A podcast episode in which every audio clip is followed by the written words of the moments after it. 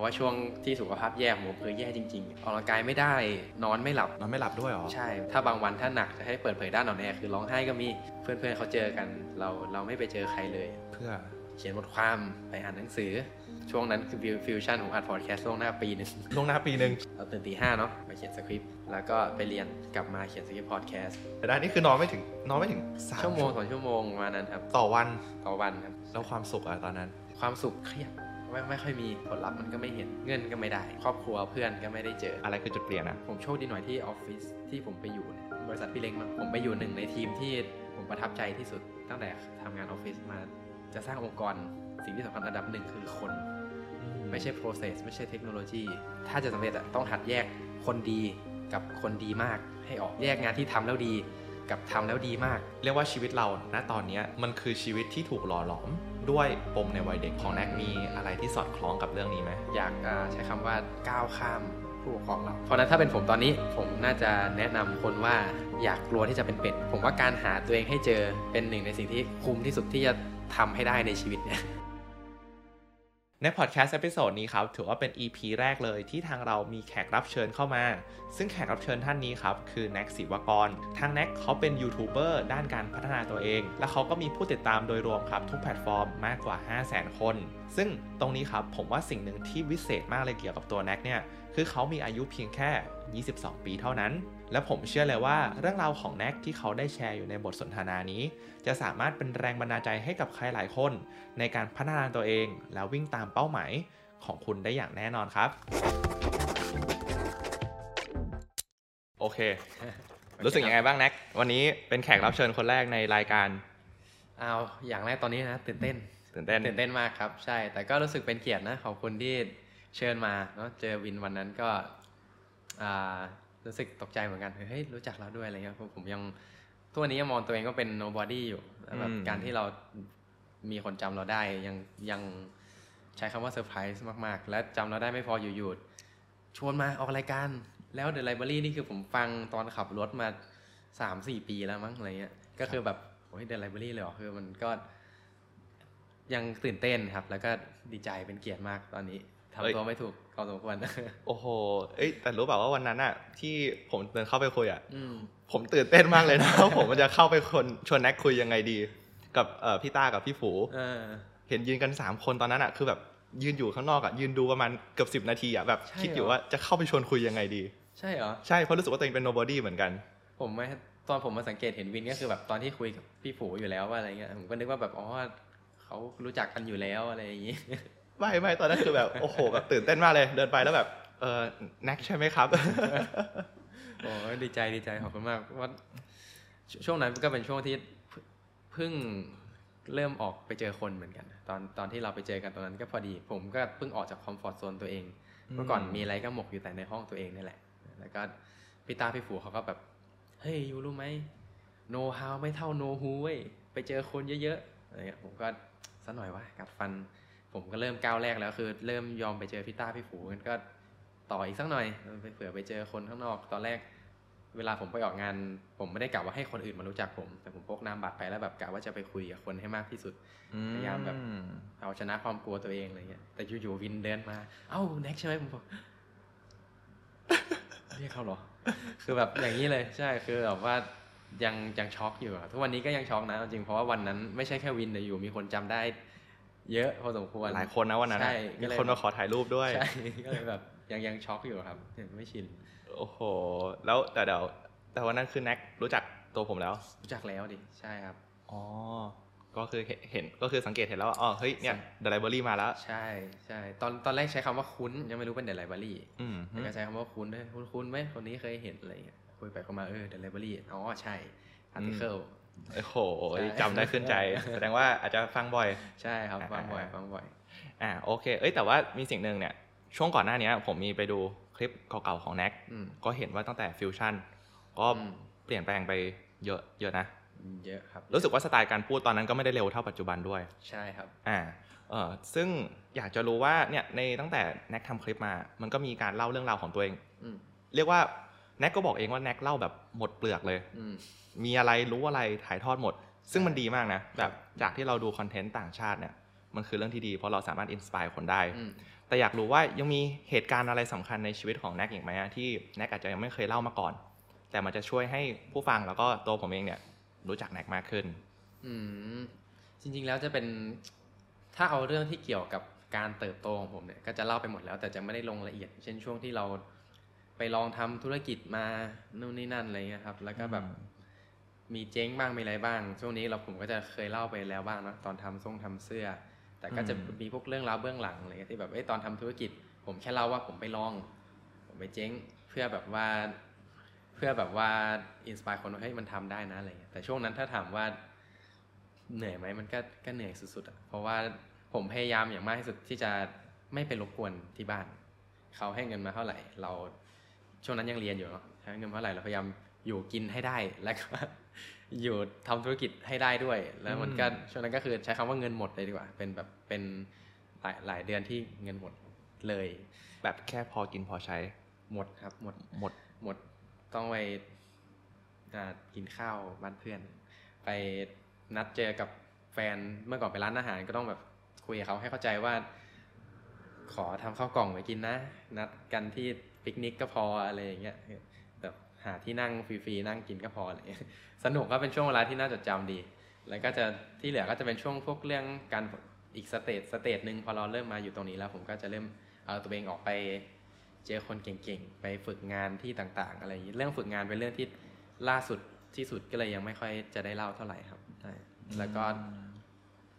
ในช่องแล้วก็จะมีเรื่องฟิวชั่นที่ที่วินพูดขึ้นมาเมื่อกี้ผมเกือบจะทิ้งตัวตนนั้นไปแล้วไม่ค่อยจะได้เล่าถึงคำไม่เคยมีคำว่าฟิวชั่นหลุดออกมาตั้งแต่เปลี่ยนเป็นแน็กศิวกรเลยจะใช้คำว่าก่อนหน้านี้ทำพอดแคสต์ก่อนหน้านี้เขียนบทความแต่ว่าสองปีที่แล้วเนี่ยมันทำภายใต้แบรนด์ที่ชื่อว่าฟิวชั่นแล้วเพิ่งมาเปลี่ยนตัวเป็นแน็กศิวกรเมื่อ ปีเนี้ยต้นปีนี้เลยครับเพิ่งผ่านมาประมาณ ห้าหก เดือนนี่เองซึ่งมันก็เป็นช่วงแบบที่การเปลี่ยนแปลงมันเยอะมากแบบก้าวกระโดดเลยใช่ป่ะก้าวกระโดดเลยใช่ exponential ที่เราเห็นนั่นเขาเขียนกันอยู่อ่ะใช่เราเพิ่งรู้สึกครั้งแรกเพิ่งรู้สึกครั้งแรกใช่ครับก็คือก็เลยแบบอ่ะผมพยายามเล่าหมดเปลือกจริงแหละวันนั้นถ้าจะให้เขียนจริงๆก็มีแค่เรื่องนี้แหละเรื่องความลำบากในบางช่วงแล้วก็เรื่องตัวตนเก่าที่เราไม่พยายามไม่ค่อยจะพูดถึงเท่าไหร่แต่ว่าพูดถึงแค่สิ่งที่เราทำแต่ผมไม่ได้พูดถึงฟิวชั่นไม่ได้พูดถึงชื่อแบรนด์ตอนนั้นที่ผมไปเคยทำเคยรับนาฬิกาเข้ามาขายอะไรเงี้ยก็คือแบบผมก็ไม่ได้หลุดชื่อแบรนด์อะไรออกไปแต่ว่ามีหลายธุรกิจที่เราลองมาก่อนครับผมไม่ได้มาจบที่คอนเทนต์ครีเอเตอร์เลยตั้งแต่แรกเราแค่ตั้งมาร์คไว้ว่าเราอยากทำธุรกิจบนโลกออนไลน์แล้วก็หลงอยู่พอสมควรเหมือนกัน ช่วงนั้นหลายอย่างอยู่เหมือนกันครับใช่ถ้าเกิดย้อนกลับไปเรื่องเดิมตอนที่แบบมีเงินให้ทดลองใช่ไหมแล้วแบบเงินหมดเลยอะตอนนั้นอายุเท่าไหร่นะประมาณสิบเก้าครับสิบเก้า ยี่สิบขึ้นปีหนึ่งใช่ปีหนึ่งปีสองประมาณนั้นครับ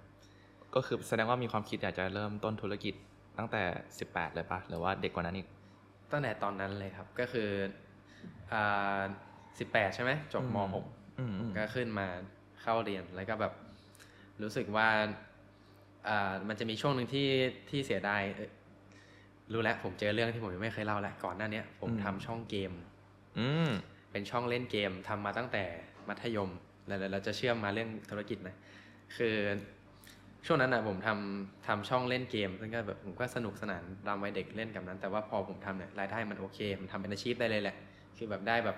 หลักหมื่นต่อเดือนอะไรเงี้ยหลายหมื่นต่อเดือนตั้งแต่ประมาณม.ห้าม.หกแล้วอ่า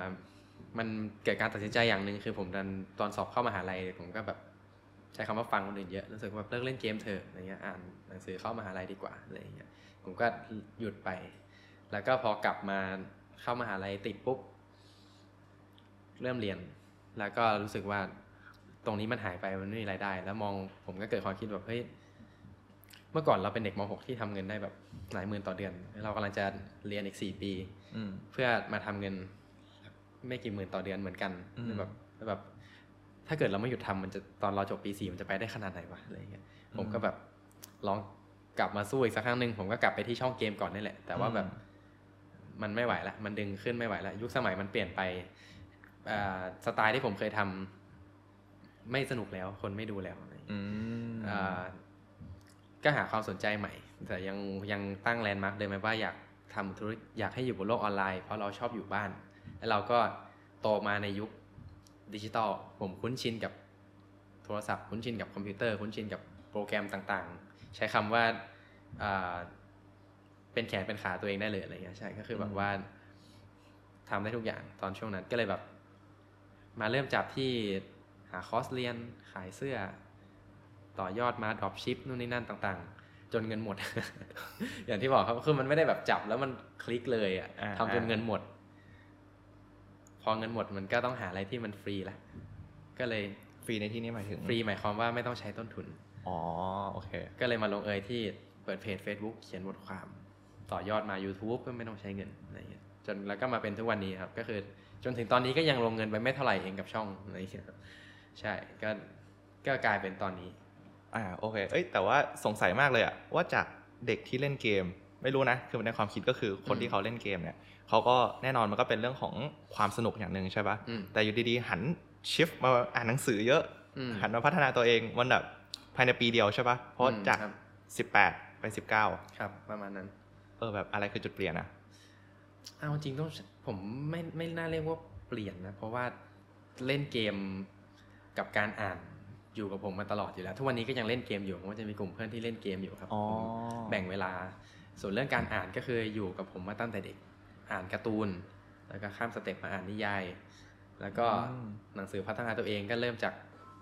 อยากลองอยากลองฝืนสักเล่มแรกสักเล่มนึงก่อนเห็นแบบช่วงแรกช่วงนั้นคือแบบคนเท่ๆเขาอ่านต้องอ่านหนังสือมีความรู้สิวะอะไรอย่างเงี้ยเราก็ลองเล่มแรกกล้าที่จะถูกเกียรติเล่มสีฟ้าๆหยิบมาอ่านก่อนครับแล้วก็แล้วก็เริ่มเข้าสู่วงการอ่านหนังสือซึ่งก็ยังไม่ได้จริงจังมากครับจน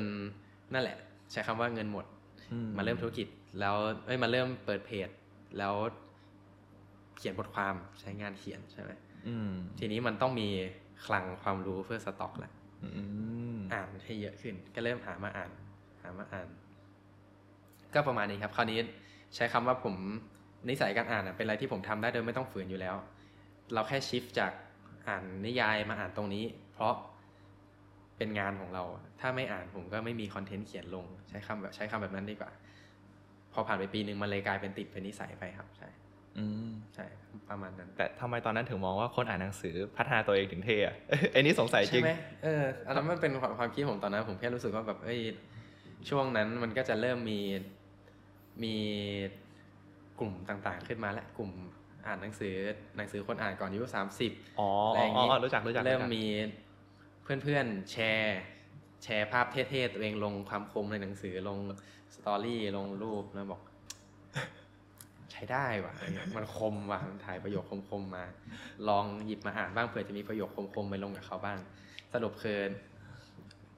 กลายมาเป็นอาชีพได้ไงไม่รู้กลายเป็นอ่านหนังสือก็คือถ้าถ้าไปดูฟิวชั่นช่วงแรกฝั่งเพจเลยนะมันคือเพจคำคมจากหนังสือแล้วก็บทเรียนจากหนังสือมันเพิ่งมาเป็นตอนนี้เองนี่แหละแบบหนังสือก่อนนี่แหละที่เปลี่ยนจากเนื้อหาจากหนังสือเป็นการตกตะกอนจากตัวแน็กจากตัวผมหรือแบบจากตกตะกอนเป็นหัวข้อแทนอะไรเงี้ยผมจะไม่ค่อยเมนชั่นชื่อหนังสือแหละเพราะผมรู้สึกว่าอืมผมจำชื่อหนังสือไม่ได้แล้วผมก็จะจำแล้วผมไม่ได้หาความรู้จากการอ่านอย่างเดียวผมแบบหนังสือด้วยพอดแคสต์ด้วยแล้วช่วงยิ่งพัฒนาหลังพอดแคสต์จะเยอะกว่าหนังสืออีก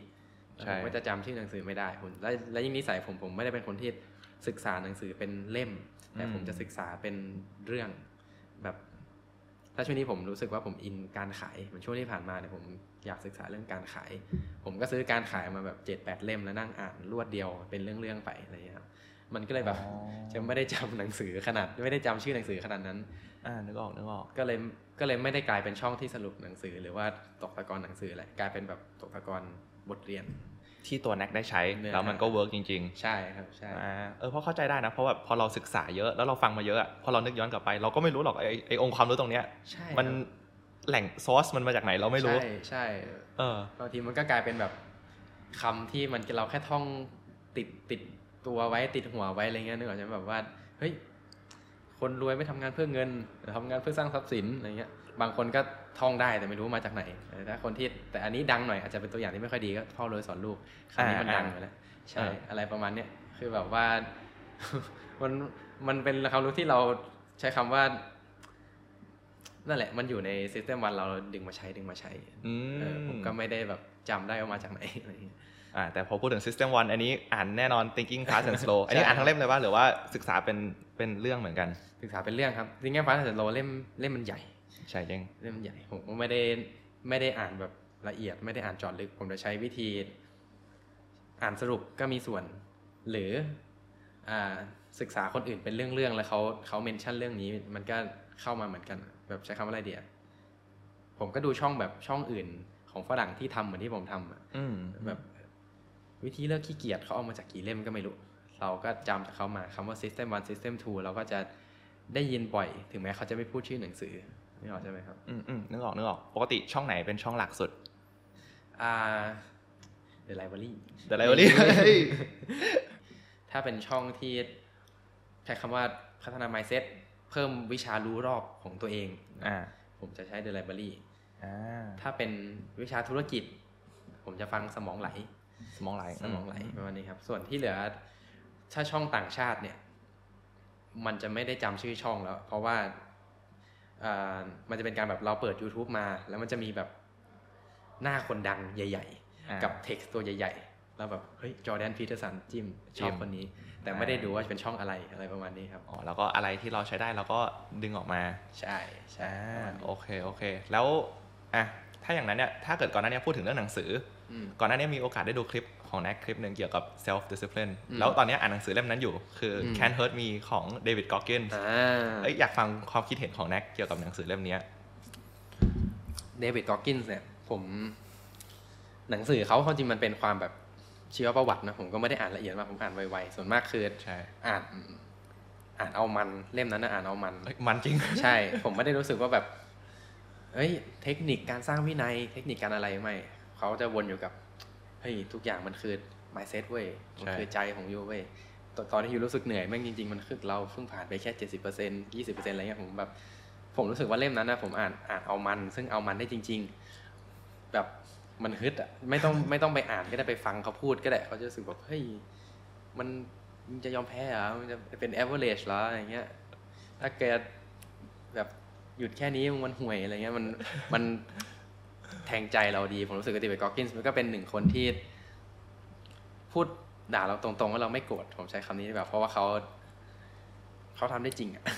เอ้ยอันนี้เห็นด้วยนะ เขาอินสไปร์เราด้วยนะเขาอินสไปร์ครับเขาอินสไปร์เฮ้ยDavid Gogginsนี่ถ้าอีกคนหนึ่งเลยที่นับเป็นไอดอลเหมือนเหมือนกันก็พี่พี่ละออนครับพี่ละออนชอบเหมือนกันอ๋อชอบเหมือนกันใช่ใช่ใช่แนวอืดๆเหมือนกันผมว่าวิ่งตอนเช้าตื่นตีห้าไปวิ่งโหดมากโหดมากใช่เขาบอกว่าอะไรนะการวิ่งมันเหมือนกับการใส่อาร์เมอร์เพื่อพร้อมรับสิ่งที่จะเข้ามาในวันนั้นหรือเข้ามาในชีวิตถ้าเราเอาชนะสิ่งที่แบบเป็นเรื่องของการวิ่งเอาชนะสิ่งที่ยากได้แล้วอะอะไรยากๆหลังจากนั้นอะมันจะกลายเป็นเรื่องที่ง่ายขึ้นผมเห็นด้วยผมเห็นด้วยแบบตื่นเช้ามาเราทำเรื่องที่ยากที่สุดก่อนบางบางคนอาจจะไม่ใช่ออกกำลังกายทำผมผมผมก็เป็นออกกำลังกายเหมือนกันแต่ว่าแต่ว่าไม่ได้ไม่ได้วิ่งอะของผมก็คือบอดี้เวททั่วไปใช่แล้วผมเนี่ยส่วนมากการออกกำลังกายช่วงนี้จะไปอยู่กับยืดเส้นยืดสายเพราะว่าร่างกายไม่ค่อยดีอะไรอย่างเงี้ยแต่ว่าผมเห็นด้วยว่าถ้าทำสิ่งที่ยากที่สุดเป็นอย่างแรกของวันมันจะแบบวันนั้นมันจะง่ายขึ้นใช่ใช่ใช่อันนี้เห็นด้วยซึ่งแบบก็เดวิดก็อกกินส์เขาก็อินสไปร์ด้านนี้เหมือนกันอีกคนหนึ่งที่คล้ายกันก็ไม่รู้รู้จักจ็อกโควิลลิงเอ้ยจ็อกโควิลลิงเหรอจ็อกโควิลลิงโจโรแกนเออโจโรแกนรู้จักแก๊งเนี้ยจะเป็นแก๊งที่แบบผมเก็บไว้ให้เขาด่าผมในช่วงที่ช่วงที่เราแบบแบบว่าใช้คำว่าไม่มีวินัยทำตัวเหลวไหลอะไรอย่างเงี้ยผมจะแบบไอ้ช่วงนี้รู้สึกว่าทะเลทลายออกนอกเส้นทางว่ะไปฟังสามคนนี้หน่อยใครก็ได้ให้เขาด่าอะไรอย่างเงี้ยผมรู้สึกว่าเขาไม่ใช่คนที่มีเทคนิคเขาแค่เป็นคนที่มีอินสไปร์มันจะเป็นแบบวิธีการใช้งานความรู้จากแต่ละทางไม่เหมือนกันวินถามมาแบบ Can't Hurt Me David Goggins ยังไงดีถ้าถามผมคือเราฟังเพื่ออินสไปร์ถ้าอยากได้เทคนิคเราไปฟังอาลีอับดุลดีกว่าอยากได้เทคนิคเราไปฟังเจมส์เคลียร์ดีกว่า อ, อะไรอย่างเงี้ยใช่อะไรประมาณนี้ครับแต่คนเหล่านั้นนี่คือแบบเรียกว่าอะไรนะแรงใจล้วนๆเลยอ่ะใช่คือแบบหลักการอะไรไม่สนอ่ะแบบใครโยนอะไรมาไม่สนใช่วิธีการคือ work hard work harder harder harder ใช่ใช่จะเป็นแบบนี้ครับก็คือแบบ แต่ละคนเรามีวิธีเอาเอาความคิดเข้ามาใช้งานต่างกันจริงเอ้ยแต่ว่าสำหรับผมเองอ่ะพูดยังไงเดี๋ยวใช้หลักการของรู้สึกมองว่าหลักการของ David Goggins อ่ะมันดีนะแต่ทุกคนไม่สามารถนำไปใช้ได้ถ้าไม่รู้จักตัวเองมากพอจริงเพราะว่าเคยคิดเหมือนกันว่าแบบพุชฮาร์ดเดอร์ใช่ไหมไปเข้าฟิตเนสพุชฮาร์ดเดอร์อย่างเดียวเลยจนตอนตอนตอนเนี้ยกระดูกอะไรนะหมอรองกระดูกทับเส้นเจ็บเพราะว่าพุชฮาร์ดเดอร์เจ็บไม่สนไปต่อเจ็บมาเป็นเดือนแล้วเพิ่งไปหาหมอหมอบอกหนักเลยอันตรายอันตรายใช่ใช่จริงผมก็ไม่ได้แบบไม่ได้เอาผมไม่ได้แบบเอาความพุชฮาร์ดเดอร์มาใช้ขนาดนั้นส่วนมากก็คือแบบการเอาชนะใจตัวเองทำสิ่งที่ยากก่อนแต่ว่าเมื่อก่อนเนี่ยเมื่อก่อนเนี่ยเป็นไปฟังพวกนี้แหละครับฟังฝรั่งเขาจะใช้วิธีแบบเฮ้ยนอนอยู่ถ้าถ้าอยู่ยังไม่สำเร็จอย่าหยุดทำงานดีวะอะไรอย่างเงี้ยการนอนเป็นเรื่องของคนห่วยอะไรต่างๆแล้วก็ทำงานหนักออกกำลังกายหนักก็แบบในช่วงนี้มามาเผาๆลงตั้งแต่ปีที่แล้วผมก็รู้สึกผมรู้สึกว่าแนวคิดตอนตกพุชมากไปหน่อยช่วงนี้ผมก็มาศึกษาแนวคิดตะวันออกมากขึ้นรู้สึกว่าแบบความสมดุลมันมันโอเคมันมันเป็นอะไรที่เวิร์กกับตัวเรามากกว่าอะไรอย่างเงี้ยถ้าทำแต่ว่าก็ยังศึกษาพวกพวกนี้อยู่นะครับก็คือรู้สึกว่าเขาอินสไปร์ได้อยู่แต่ว่าเราหยิบมาใช้แค่เรื่องที่เหมาะกับไลฟ์สไตล์เราไม่งั้นเดี๋ยวจะหนักเกินไปเพราะว่าช่วงที่สุขภาพแย่ผมเคยแย่จริงๆแย่แบบไม่ไหวเลยแบบออกกำลังกายไม่ได้ออกกำลังกายไม่ได้นอนไม่หลับนอนไม่หลับด้วยหรอใช่แบบมันพอเราทำงานเยอะคือแบบผมผมไม่รู้เหมือนกันแบบว่ามันมันมีเรื่องให้คิดเรื่องให้เครียดเยอะจนถึงขั้นแบบผมอยากนอนน่ะแต่นอนไม่หลับอะไรแบบเครียดนอนนอนแล้วก็แบบเศร้าแบบง่วงชิบหายเลยไม่ไหวแล้วแต่นอนไม่หลับเลยเราทำยังไงมันคิดอะไรไม่รู้ก็อยู่จนหลับนะครับมันก็จะเหนื่อยมากๆเลยนอนจนหลับถ้าบางวันถ้าหนักจะให้เปิดเผยด้านนอนแอร์คือร้องไห้ก็มีร้องไห้เพราะอยากนอนโกรธตัวเองร้องไห้เพราะอยากนอนแต่มันหยุดคิดเรื่องงานหยุดคิดเรื่องอะไรก็ไม่รู้ไม่ได้เลยเรื่องออกกำลังกายเรื่องความสัมพันธ์ด้วยอ่ะเพื่อนเพื่อนเขาเจอกันเราเราไม่ไปเจอใครเลยใช่เราคิดคิดว่าเราต้องหายตัวไปปีหนึ่งเพื่อเพื่อสร้างตัวเองเพราะว่าฝรั่งเขาชอบมีคำพูดแบบ disappear for one year ผมรู้สึกว่าเราต้องผม take it seriously เกินไปหายไปจริงๆแล้วแบบไม่ได้ connect กับเพื่อนผมรู้สึกว่าแบบมันไม่จำเป็นขนาดนั้นนะถ้าถามผมนะแล้วทำไมตอนนั้นถึงตัดสินใจอยากจะ disappear แบบมันต้องรู้สึกแย่ขนาดไหนถึงอยากจะทำอย่างนั้นนะเราไม่ได้ disappear เพราะรู้สึกแย่ครับเรา disappear ไปสร้างครับไปสร้าง disappear ไปเขียนบทความไปอ่านหนังสืออ่านอัดพอดแคสต์ล่วงหน้าปีหนึ่งผมอัดช่วงนั้นคือฟิวชั่นผมอัดพอดแคสต์ล่วงหน้าปีหนึ่งล่วงหน้าปีหนึ่งใช่เดี๋ยวนะเฮ้ยอันนี้ว้าวมากนะเออผมทำอะไรผมก็ไม่รู้แล้วคุณภาพมันไม่ได้ดีพอเราไปกดดันอย่างนั้นนะใช่ก็เป็นเป็นการตัดสินใจที่ผิดนะสุขภาพเราแย่ด้วยพอดแคสต์ผมคิดไว้ว่าเฮ้ยการอัดล่วงหน้าปีนึงเนี่ยหมายความว่าเราตั้งเวลาลงไว้แล้วและกว่าพอมันลงครบหมดอ่ะเราจะสักเซสอัดล่วงหน้าไว้ร้อยคลิปกะว่าตอนนี้ถึงปัจจุบันถึง อี พี ที่สี่แล้วแต่เราถึง อี พี ที่ร้อยแล้วแล้ววันที่ อี พี ที่ร้อยลงวันนั้นยอดซับเราจะเยอะแล้วเราจะสักเซสแล้วแต่ความเป็นจริงคือพอเรากดดันมากเกินไปเร่งมากเกินไปเราได้แต่จำนวนจำนวนคลิปเราไม่ได้คุณภาพเราไม่ได้แบบไล่แต่ปริมาณไม่ได้คุณภาพถึงวันที่คลิปที่ร้อยนั้นลงจริงๆผ่านมาปีกว่าๆ Subscriber ยังอยู่ที่ประมาณพันนิดๆอยู่เลยผมรู้สึกว่าเราไม่ได้คิดถึงคุณภาพเราหายไปปีนึงเราได้บทเรียนมาแต่เราไม่ได้ผลลัพธ์อะไรเงี้ยเราเสียสุขภาพเสียความสัมพันธ์การงานก็ไม่เติบโตเงินก็ไม่มีเหมือนเดิม นั่นคือช่วงที่เศร้าใช่ครับนั่นก็เป็นหนึ่งในช่วงเวลาที่หายไปของผม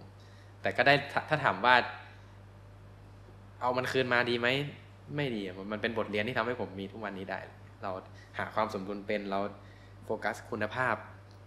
งานของเราเป็นเพราะเรามีช่วงเวลาที่หายไปตรงนั้นเรารักษาความสัมพันธ์เก่งขึ้นคอนเนคกับคนเก่งขึ้นเพราะช่วงเวลาที่หายไปตรงนั้นอะไรประมาณนี้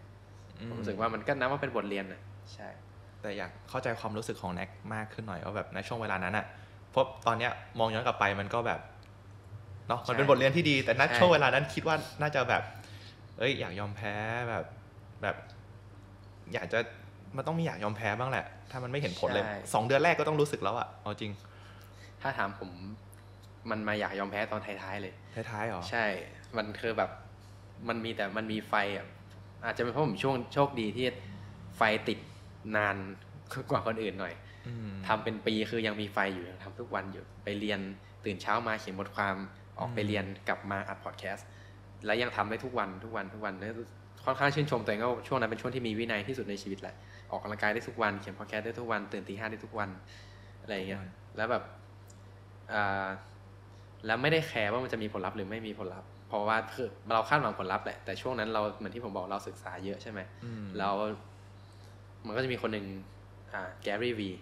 อ่าเอ้ยรู้จักรู้จักคนนี้ชอบมากแกรี่วีเขาก็เคยพูดเรื่องแบบเฮ้ยยูกว่าผลลัพธ์มันจะมาเนี่ยอย่าไปคิดเรื่องหกเดือนหนึ่งปีสิจริงๆห้าปีบางคนผลลัพธ์ยังไม่มาเลยเดี๋ยวมันก็มาเขาจะมีแบบแจ๊บแจ๊บไรฮุกอะไรของเขาอ่ะหนังสือเขาเออไอ้นี่ชอบมากชอบมากใช่ใช่ก็แบบเออว่ะงั้นตั้งแต่วันแรกที่ผมเริ่มทำพอดแคสต์ผมตั้งมาร์กไว้เลยว่าสองปีมันก็เลยไม่ได้เหนื่อยขนาดนั้นเพราะเราจะเตือนตัวเองว่ามันยังไม่ถึงสองปีนี่หว่าอย่ายอมแพ้ดีกว่าเหนื่อยไม่เหนื่อยแต่ยังยังไม่ยอมแพ้จนแบบจนมันเบรกดาวน์มันแตกสลายช่วงท้ายมันมันผมว่ามันมันไม่ได้ค่อยๆหดหู่มันแบบมีช่วงที่ตั้งคำถามช่วงที่ท้อแท้ช่วงที่สู้กับใจตัวเองแต่มันไม่ได้หนักขนาดนั้นมันมาหนักตอนแตกสลายเลยตอนที่แบบรู้ตัวแล้วว่ากำลังจะเรียนจบแล้วสิ่งที่เราคิดว่าจะเป็นอาชีพเราหลังเรียนจบมันเป็นไม่ได้มันไม่เกิด มันไม่เกิดขึ้นมันไม่ทันอะไรเงี้ยเราต้องไปหางานเราต้องไปทำงานก่อนแล้วก็ช่วงนั้นก็แตกสลายแต่ว่าใช้เวลาไม่นานครับเดือนสองเดือนกลับมาแล้วก็เริ่มจากเจอคนก่อนไม่ใช่งานด้วยเริ่มจากกู้ความสัมพันธ์กู้สุขภาพก่อนแล้วกู้งานแล้วปรับทุกอย่างใหม่หมดกลายเป็นนักสื่อก่อนก็คือไทม์ไลน์มันสั้นถ้าถ้าวินนึกตามจะรู้สึกได้ว่าไทม์ไลน์มันสั้นเพราะนักศิลปกรนี่ก็เพิ่งประมาณ หกเจ็ด เดือนนี่เองใช่ใช่ใช่ครับอันนี้ใช่คลิปนะป่ะพอดีเข้าไปดูของฟิวชั่นพอดีเราเห็นบอกว่าไม่ได้ทำไปสองเดือนใช่อันนั้นคือช่วงที่แตกสลายป่ะช่วงนั้นเลยเพิ่งไม่นานเนาะใช่ใช่ก็ปีนึงอ่ะดูในไทม์ไลน์ประมาณนั้นใช่ครับแสดงว่าแต่อย่างแต่อยากรู้ว่าตอนช่วงแตกสลายเนี่ยตอนนั้นคือแบบทำอะไรอะแบบหรือว่าเรียกว่านอนอยู่บ้านคือช่วงที่นอนไม่หลับเครียดช่วงนอนไม่หลับยังเป็นช่วงที่ทำงานอยู่ด้วยครับประมาณนั้นแต่ว่าช่วงที่แตกสลายคือหยุดไปแล้วไปฝึกงานไปไปหาที่ฝึกงานเริ่มเริ่มคิดถึงรูทชาวบ้านปกติแหละช่วงนั้นที่มหาลัยให้ฝึกงานพอดีผมก็ไปแล้วก็ลองหารูททางจริงจังไม่ได้ฝึกให้มันจบจบแต่ลองหารูททางจริงจังลองไปไปเรียนรู้ผมก็เลยตั้งเป้าหมายตั้งแต่วันที่ฝึกเลยว่าเฮ้ยถ้าเกิดเรายังไม่ทันเราจะต้องไปทันนี้จริงๆเราอยากฝึกงานกับใครผมก็ติดต่อไปสองคนก็คือพี่หนุ่ยแวะไตกับพี่พอพัทรพลเอ้ยพี่พอด้วยเหรอใช่ผมใช้วิธีแบบเราเคารพใครเราไปขอไปทำงานกับเขาเลยก็สุดท้ายก็ไปลงเอยที่พี่หนุ่ยแวะไตแล้วก็ช่วยงานเขาอยู่พักหนึ่งแล้วก็ใช่ครับคราวนี้ก็ได้เล่าเล่าเรื่องนี้แหละเรื่องช่องให้กับพี่ๆที่ทำงานฟังบ้างก็ได้แล้วก็ได้ไปเห็นการทำงานของคอนเทนต์ครีเอเตอร์มืออาชีพเอากลับมาใช้กับเรามันก็กลับมามีแรงใจทำใหม่ครับใช่แล้วก็ประมาณนะครับผมลืมเล่าว่าช่วงช่วงที่ผมเหนื่อยมากๆเนี่ยช่วงที่ก่อนที่จะแตกสลายนะมันเป็นเพราะมันไม่ได้มีแค่พอดแคสต์แต่ว่าผมวาดรูปอยู่ด้วยช่วงนั้นจะมีสิ่งที่เรียกว่า เอ็น เอฟ ที ผมก็เข้าไปเล่นกับเขาอยู่ช่วงนึงหมายถึงว่าไปเป็นนักขายไปเป็นนักขายครับใช่แล้วเป็นนักขายที่ที่จริงจังพอสมควรมีคนชวนไปทำโปรเจกต์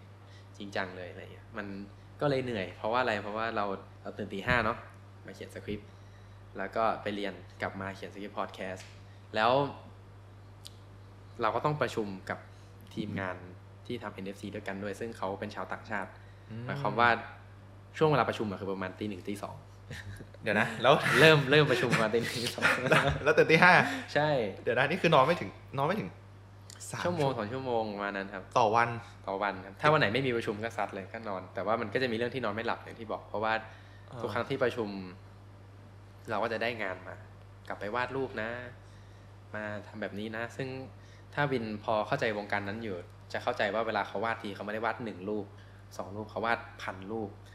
วาดทีละวาดทีละพันรูปวาดทีละสองพันรูปรูปมันไม่ได้ยากนะแต่ว่ามันเยอะแล้วผมวาดคนเดียว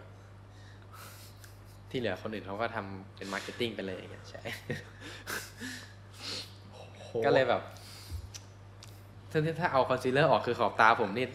ลากมาถึงนี่เดี๋ยวนะอันนี้คือ เอ็น เอฟ ที เนี่ย เอ็น เอฟ ที เนี่ยอยู่ในไทม์ไลน์ของหนึ่งปีหรือว่าอยู่ตอนแตกสลายไทม์ไลน์หนึ่งปีครับช่วงนั้นซัดทุกอย่างเลยมีเรียนมีทำพอดแคสต์เขียนบทความทำ เอ็น เอฟ ที โอ้โหใช่ประมาณนั้นอายุสิบ สิบเก้าใช่มันแบบมันหนักไปมันก็เลยบอกผมเลยบอกไงผมไม่ได้ไม่ได้ติดต่อกับใครอะไรอย่างเงี้ยยังยังเซอร์ไพรส์อยู่เลยที่ทุกวันนี้แบบแฟนยังคบด้วยอยู่เพื่อนยังคบอยู่อะไรเงี้ยกลับไปคอนเน็กเพื่อนมันก็คอนเน็กด้วยอยู่เพราะผมหายไปจริงๆแล้วก็ท็อกซิกกับคนอื่นพอสมควรจริงๆอะไรเงี้ยเอ้ยแต่แบบอยากจะคือเข้าใจนะว่าแบบเราก็ต้องสู้เพื่อแบบเรื่องของการเงินด้วยใช่ไหมตอนนั้นใช่ครับอยากผลักดันแต่ว่าแบบพูดยังไงดีอะเด็กอายุสิบเก้าอะคือตอนอายุสิบเก้าผมก็เคยลองจะทำวิ่งแบบมีความบ้าอยู่วิ่งล่าฝันไปลงคอร์สเรียนราคาแบบแพงมากอะแต่สุดท้ายคือทำได้เดือนเดียวปุ๊บล้มเลิกเพราะเครียดแบบเครียดเหมือนแบบจะตายเลยอะแบบตอนนั้นแน็กคือแบบดิวได้ยังไงอะก็อย่างที่บอกครับผมไปเชื่อแนวคิดฮัสเซิลของตะวันตกถามว่ามันช่วยผมได้เยอะมากนะตอนนั้นนะแต่ว่าถึงแม้ตอนนี้ถึงแม้ตอนนี้เราจะผ่อนความเชื่อตอนนั้นลดลงแล้วแต่ว่าสมัยนั้นคือแบบเหมือนเนี่ยโจโรแกนเดวิด Goggins เฮ้ยอารมณ์อย่าเอาอย่าเอาอารมณ์มาเกี่ยวกับงานสิวะเหนื่อยแล้วไงอ่ะทำงานง่วงแล้วไงอ่ะทำงานอะไรอย่างเงี้ยเขาก็จะแบบตัดอารมณ์ออกไปให้หมดเราเป็นหุ่นยนต์เรามีหน้าที่ทำงานทำงานผมเลยบอกว่ามันได้งานแต่มันไม่ได้คุณภาพงานเขียนไม่ใช้อารมณ์ไม่ได้ใช่งานเขียนไม่ใช้การตกตะกอนไม่ได้เสียงพอดแคสต์ด้วยมีผลมากใช่เราใช้ผิดวิธีไปหน่อยอะไรแล้วความสุขอะตอนนั้นความสุขเครียดไม่ไม่ค่อยมีเพราะว่าความสุขอย่างเดียวก็คือการได้เจอเพื่อนที่มหาลัยหลังเลิกเรียนเฮ้ยสวัสดีกลับก่อนนะแฮปปี้ละได้คุยกันในคาบเรียนแฮปปี้แล้วเพราะว่าเราทำงานตรงนั้นผลลัพธ์มันก็ไม่เห็นนะนึกออกใช่ไหมตอนเราทำพอดแคสต์ผลลัพธ์มันก็ไม่เห็นเงินก็ไม่ได้ครอบครัวเพื่อนก็ไม่ได้เจออะไรครอบครัวด้วยเหรอครอบครัวอยู่ถึงอยู่บ้านเดียวกันนะแต่ผมหมกตัวอยู่แต่ในห้อง เพราะอะไรไม่รู้ ไม่จำเป็นเลยเอาข้าวไปกินในห้องทำไมในเมื่อทุกคนเขาก็กินด้วยกันอยู่นิสัยเสียช่วงนั้นอย่างที่บอกไม่ได้แบบไม่ได้เป็นไม่ได้เป็นเด็กดีเลยตอนนั้นครับคิดถึงแต่ตัวเองครับเข้าใจได้มันแบบเหมือนกับเป็นอยากจะวิ่งตามฝันจนแบบลืมมองรอบทางเนาะใช่ใช่โฟกัสอยู่แค่จุดๆเดียวใช่ใช่อย่างนี้คำแนะนำอะไรของทางตอนไปฝึกงานพี่หนุ่ยที่แบบทำให้ทุกอย่างมันเปลี่ยนไปเลยเพราะตอนนั้นจุดนั้นคือจุดพลิกเลยใช่ปะอืมไม่เชิงครับไม่ไม่เขาผมไม่ได้ได้คำแนะนำมาแต่ว่าผมไปดูเขาทำงานมันอย่างเงี้ยแหละดูเซตดูกองไฟไปขอดูคนที่เขียนสคริปต์ให้พี่หนุ่ยว่าเขียนสคริปต์ยังไงแล้วก็เห็นการทำงานที่เป็นระบบเห็นการทำงานที่แบบคุณภาพมันมาแล้วไม่ต้องเหนื่อยเท่าที่เราเหนื่อยอะไรเงี้ยเรารู้สึกว่าอ๋อเออทำงานแบบ efficient work แบบ work smart ดีกว่า work hard อ่ะได้ได้เจอสัมผัสคำว่า work smart เป็นครั้งแรกที่ที่แบร์ไต่คือแบร์ไต่ผมใช้คำว่าความจริงมันก็เขาก็ work hard กันนะแต่หมายถึงแบบเขาสมาร์ทกว่าผมสมาร์ทกว่าผมก่อนหน้านั้นเลยใช่เพราะนั้นแบบช่วงนั้นเหมือนช่วงนั้นผมไม่ได้พูดเก่งเท่านี้สกิลการพูดสกิลการเข้าหาคนเป็นสกิลที่ผมเพิ่งมาฝึกเองทีหลังเพราะฉะนั้นตอนอยู่แบร์ไต่ผมเป็นผู้สังเกตการใช้วิธีเดินไปส่องเดินไปดูไม่ได้คุยกับใครมากทำงานตัวเองให้เสร็จแล้วก็ส่องชาวบ้านดูเขาทำงานแบบก็คือแสดงว่าไม่เชิงไปคุยแบบเอ้ยมีอะไรแนะนำไหมแต่ว่าแบบเราก็คอยดูว่าเขาทำอะไรกันยังไงใช่ครับแล้วเท่านั้นก็เป็นเรียกว่าอินสไปร์เราแล้วเหรอใช่ครับแบบฟังเขาเขาคุยกันหัวหน้าคุยคุยกันฟีดแบ็กงานผมก็เงี่ยหูฟัง เวลาเขาฟีดแบ็กงานพี่ๆอะไรอย่างเงี้ยทำยังไง อะไรอย่างงี้ใช่แล้วดูครับส่วนมากก็คือไปศึกษาว่าโปรเฟชชั่นอลเขาทำกันยังไงนี่แหละพี่อ๋อประมาณนี้พอเสร็จแล้วปุ๊บก็กลับมาทำเลยประมาณนั้นครับประมาณนั้นจะเป็นช่วงคาบเกี่ยวระหว่างที่แบบเราตั้งคำถามว่า เอ็น เอฟ ที podcast อ่าไปหางานทำเลือกอะไรเลือกอะไรดีอ่าสุดท้ายก็ตัดทิ้ง เอ็น เอฟ ที เหลือ podcast กับหางานทำทุกวันนี้ก็ยังเป็นอย่างนี้อยู่ครับงานก็ยังทำงานไปด้วยแต่ว่าพยายามหางานที่มัน อ่าเป็น flexible เวลา flexible เพื่อที่เพราะเราโฟกัสหลักกับตรง YouTube มากกว่าใช่แต่ผมรู้สึกว่าผมทำ YouTube ล้วนๆไม่ได้เพราะอ่าช่องผมลีนมากไม่ได้เหมือนแบบช่องนี้ที่มีผู้คนมากมายเยอะแยะช่องผมมีแค่ผมกับ editor สองคนแล้ว